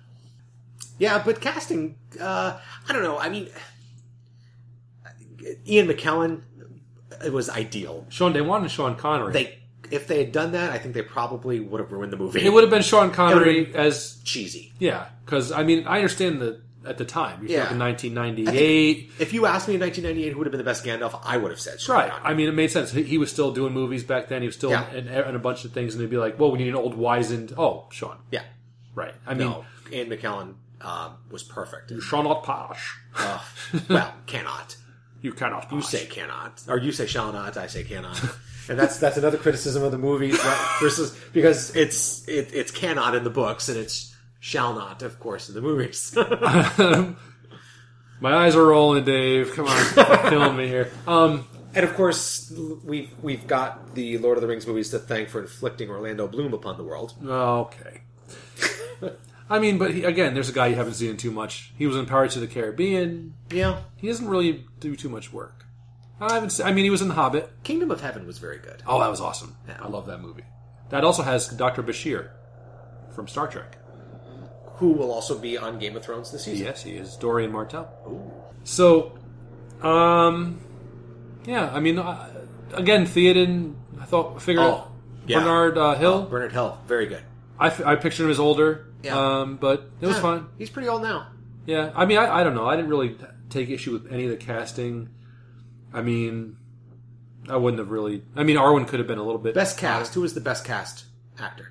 You have yours. I, I know. I got to go with Ian McKellen. yeah, I'm just gonna say Ian McKellen. Yeah. It was really because I mean, Worst cast then. oh, um, I don't know. I don't really not a fan of Liv Tyler. But Really? yeah, I didn't really. Wasn't really her. Huh. Interesting. I thought she did a really good job. Uh, I don't know something about she it. had a hard job to do. I know. If you if it comes if it comes to elf ladies, I'll take. uh Galadriel. No, I'll take. um Tauriel? Yeah, boy, she's a nice looking woman. I thought her wig was very fake. She had that weird hairline. Oh, who's looking at that? Fair enough. um, no, I don't. Worst cast you had? What was yours? Um, I didn't say yet, but um, you know, I I kind of want to say Mary Brandy Buck, Meriadoc. Oh, really? Yeah. love him. Yeah, it was a little too slapsticky I guess for my for my taste. you're crazy. I thought Pippin was did a great job. Yep. Um, but uh, Yeah. Oh, really? I mean, if I had to say who's the worst, I don't really didn't think there's any really dislike him. No, I don't. I don't really have. Yeah. I really don't have any complaints. No. Um, there was a lot of things that they were going to like. People who complained about the changes, which I mean, we can talk all day about the changes. There was a million. Yeah. There was going to be a part uh, at the end of the movie where Aragorn fought Sauron. Oh yeah. You know, they changed him into a troll Right. at the end, but that was going to be Good decision. right Yeah. because that was going to be Sauron in armor. Like, oh, I'm now. Yeah. It's like a boss fight. Right. He would have come out like like at the beginning of Fellowship of the Ring. Right. big, It would have been like we're going to now That would have been a big replay mistake. that with Right. Aragorn. He's going to triumph because Yeah. well, he wouldn't really. And there's all, there's actually been some fan some debate as to whether or not Sauron was corporeal, right? Whether he did have a body. yeah, no, we've never really established that. Like, Well, I I think that it I think the debate is sort of done. I mean, I think that Tolkien established that at the end of the Second Age, when Isildur cut the ring from him, separated him from this vast investiture of his power, that he did destroy his mortal, his uh, corporeal form. so he was just sort of like a wraith. right, right, sort of a, akin to what. So he dwelt Ring because the movies sort of just say, well, Sauron is the eye. Like that is him. Yeah, like the physical manifestation of his power was that eye on top of Which Barad-dûr. I always thought in the books was just like, well, that's just what he uses to. right. It's, see. it's well, Like I, I always pictured him in the tower, and the Yeah. eye was like sort of like this big, almost. You know, I, I never, I can't say I ever had a clear conception of how I pictured Sauron in, in the books, other than this spirit, spirit of malevolence, this Yeah. malice that sort of pervaded Mordor, right? Hmm. And that um, to actually see him embodied as something would have been sort of a letdown because nothing could have, nothing could have lived up to this all-encompassing spirit of evil like a that devil. he's supposed to be, right? Yeah, it's like- I mean, the minute you the minute you see the devil, you can beat him, right? Yeah, you you, know he's got an arm and a leg you can cut off, just like Isildur cut off the the ring, Right. right? So, and then what's to say Aragorn couldn't, you know, stick his sword in him? well, know? Well, I mean, I will say that my favorite, the thing about th- those movies that I find that there's some things that sometimes you watch a movie and you realize, oh, this is sort of pretty much how I imagined it. Yeah. And a lot of Fellowship of the Ring is like that, Yes. especially the parts in the Shire and Bree. Yeah. All that stuff was very like. Uh, but the thing that most jumped out is the part is the crack of doom. It almost in my Oh, mind, Yeah, it seemed so familiar when I was watching it. Like I'm like, this is almost how I pictured this. It's crazy. I mean, they did a really awesome job uh, at the end of of that um, movie with at least for me um, showing that. And of course, we can talk. We talked about scouring the Shire. how it didn't happen. Now, Lord of the Rings. I think even though fans were like split, like you know, people like you who are more snobby than you have said the movies are garbage and um, you know the books are great, and, and- and you can make that case, I suppose. But I mean, nothing compares to the Hobbit controversy uh, yeah, because Well- I mean, that's a tough one. it's it is it, it's hard if you want to be a purist. Yeah, But- I, I, um, I actually don't have a problem with it being three movies. I don't either. I I got to be honest. I, I, haven't. yet- I haven't the more Middle Earth movies you want to give me, the more happy I'm going to be. I'm, I'm, I'm fine with that. But I think Peter Jackson actually explained it really well when he said there's, um, there was like two movies. There's two Hobbits, right? There's the Hobbit that Tolkien wrote, and then there's the Hobbit that he sort of like kind of wrote in into the Lord of the Rings and into the appendices, right? Right. So he created like these this additional stuff, and there's a lot of invention in the three movies. Um, there's a lot of invention in Lord of the Rings, the Ah, movies. sure. but there's a lot. There, there's more so in the Hobbit, but they're reasonable extrapolations. So there's nothing that's too outside the realm of what may have or could have. It's not like occurred. You know, there, there's like a little a, a teenage Aragorn hanging out. No, you know, right. there's not like you know. Yes, there's an elf I mean, character. We talked about Tauriel. Yeah. But again, a reasonable extrapolation. I mean, there, there's an elf captain of Mer- of Mirkwood, right? Yeah. So to say now this elf captain has a name and she's female, and okay, an egregious subplot that they probably could have done with that was her romantic subplot Okay. with, with with Kili, I thought it was adorable. well, I did. I, I'm being honest with you. I, I, I liked it, Yeah. and there's not there's no women. Otherwise, there'd be no females in that movie. Well, they they, they did put Galadriel in, and in a very badass scene. in a very badass scene. Yes. Can we say badass on the internet? we can say badass. You can say whatever you want on the internet, but on this podcast, try to keep it clean. Ah. Um, I would not want to, for instance, I would not want to have given up seeing the White Council um, attacking. Oh. I've rarely been that happy in movies lately, where you know the three of them are together, and they send Char- uh, she she uses so much of her power that Yeah. she sends uh, Sauron running back to Mordor, Yeah. which is as it is described Yeah. in the uh, appendices. Yeah, yeah, That- and that whole part is in the appendices. This this Yeah. is not. I mean, they, yes, like you said, you, you said they invented quite a bit. They invented the character Tauriel. They, they invented all that Lake Town stuff. Some of the Radagast stuff was a bit. Yeah, I, there's goofy stuff. Listen, I'm not going to say there's there's stuff in the movies I'm, I don't cringe at. You know, the the, the Bombur becoming like a, a barrel with axes and stuff flying out of him, and he's like spinning around. a little goofy, Dain Ironfoot, Right. uh, as a Scottish hooligan. No, I love that. Soccer. I'm hooligan. sorry. You, I, can- you can make fun of. I can't. I he's uh, riding a pig and he's got horns on his beard.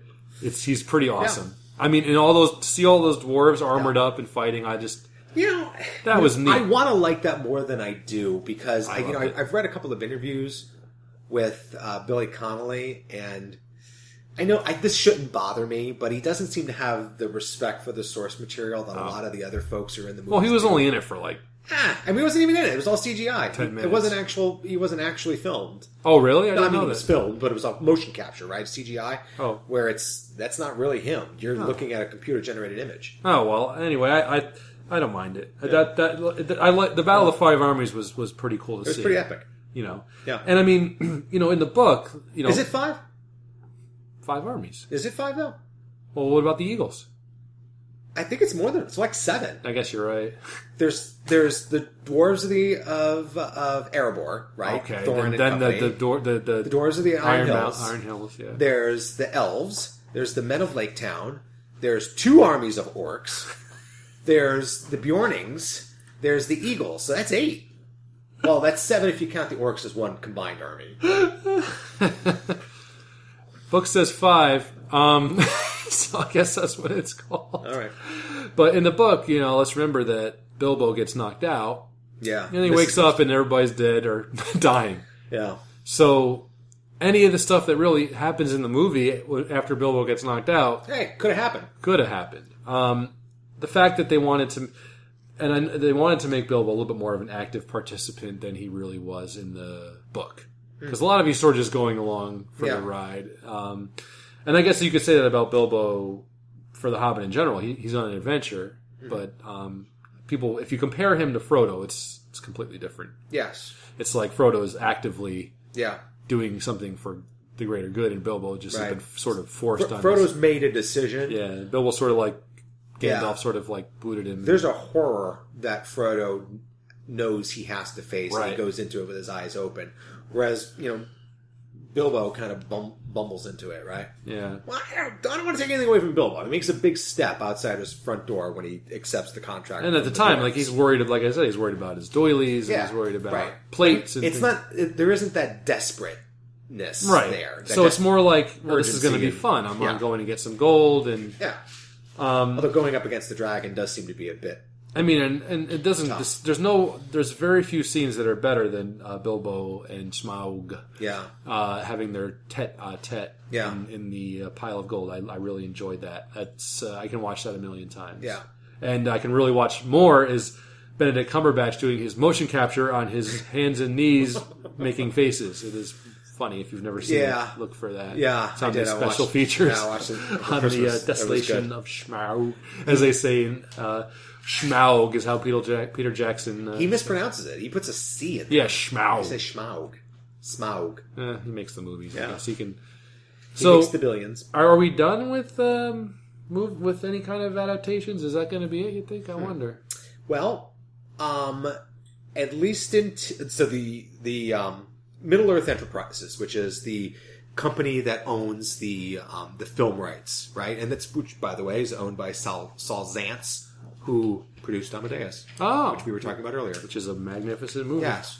Um, they they only own the rights to The Hobbit and The Lord of the Rings. Now, if there's been some talk of you know pushing the envelope of copyright law because you potentially could draw some material out of the Silmarillion by sourcing it from the poems and stories and background in the Lord of the Rings and the appendices. Sure. Um, so you could get a, a pretty workable, serviceable Silmarillion story out of out of that, out of what you could find there. Um, that doesn't seem to be where they want to go. I think they they probably want the cooperation of the Tolkien estate, which will not probably will almost certainly not be forthcoming in the lifetime of Christopher Tolkien. Right. Um, but they ain't much longer to go. Well, I mean, the man, like I said, he's going to be 91 this year. And Well, I mean, I don't feel like Peter Peter Jackson would. I feel like he's kind of like I would. I mean, if I was him, Yeah.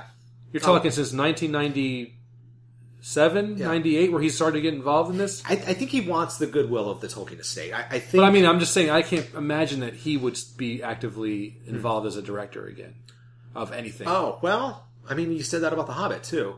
So, But he, I think, I feel like, I mean, I don't know. I know Yeah. that, that Guillermo del Toro uh, left the project, Yeah. so I feel like Peter Jackson was like, well, had to. I right? have to do Yeah. this because he's producing it and it's his, Yeah. it's his name right as well. so also, I think, he cared enough. Right. He cared too much about just handing it over to it. I mean, he went back to being ch- sort of fat Peter Jackson. yeah, He was did. very skinny. He got fat again. Yeah, because I mean that's He what went, happens. He went Hobbit. Not, but then when you look at and you go back.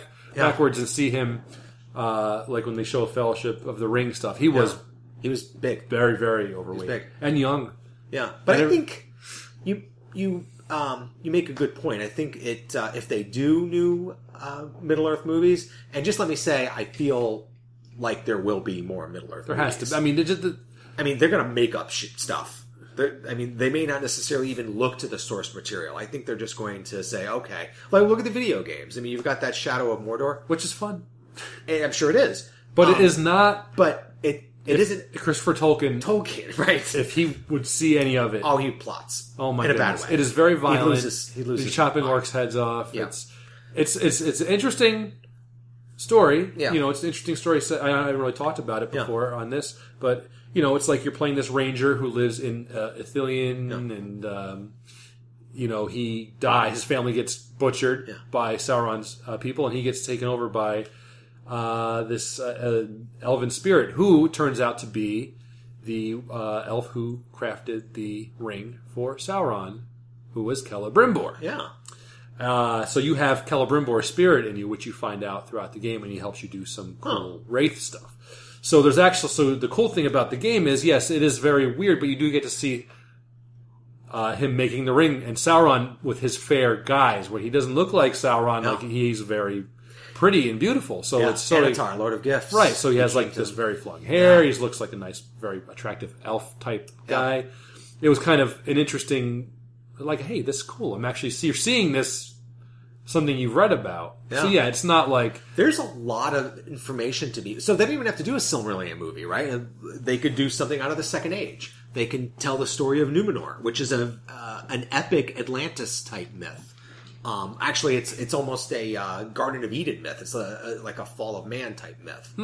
Um, and uh, it, it, it I mean, there's a lot of material that they can do on the the last lines of Men and Elves. The uh, you know the the or in the Third Age where uh, the northern kingdom of Arnor is besieged by Angmar and uh, broken up and brought to ruin.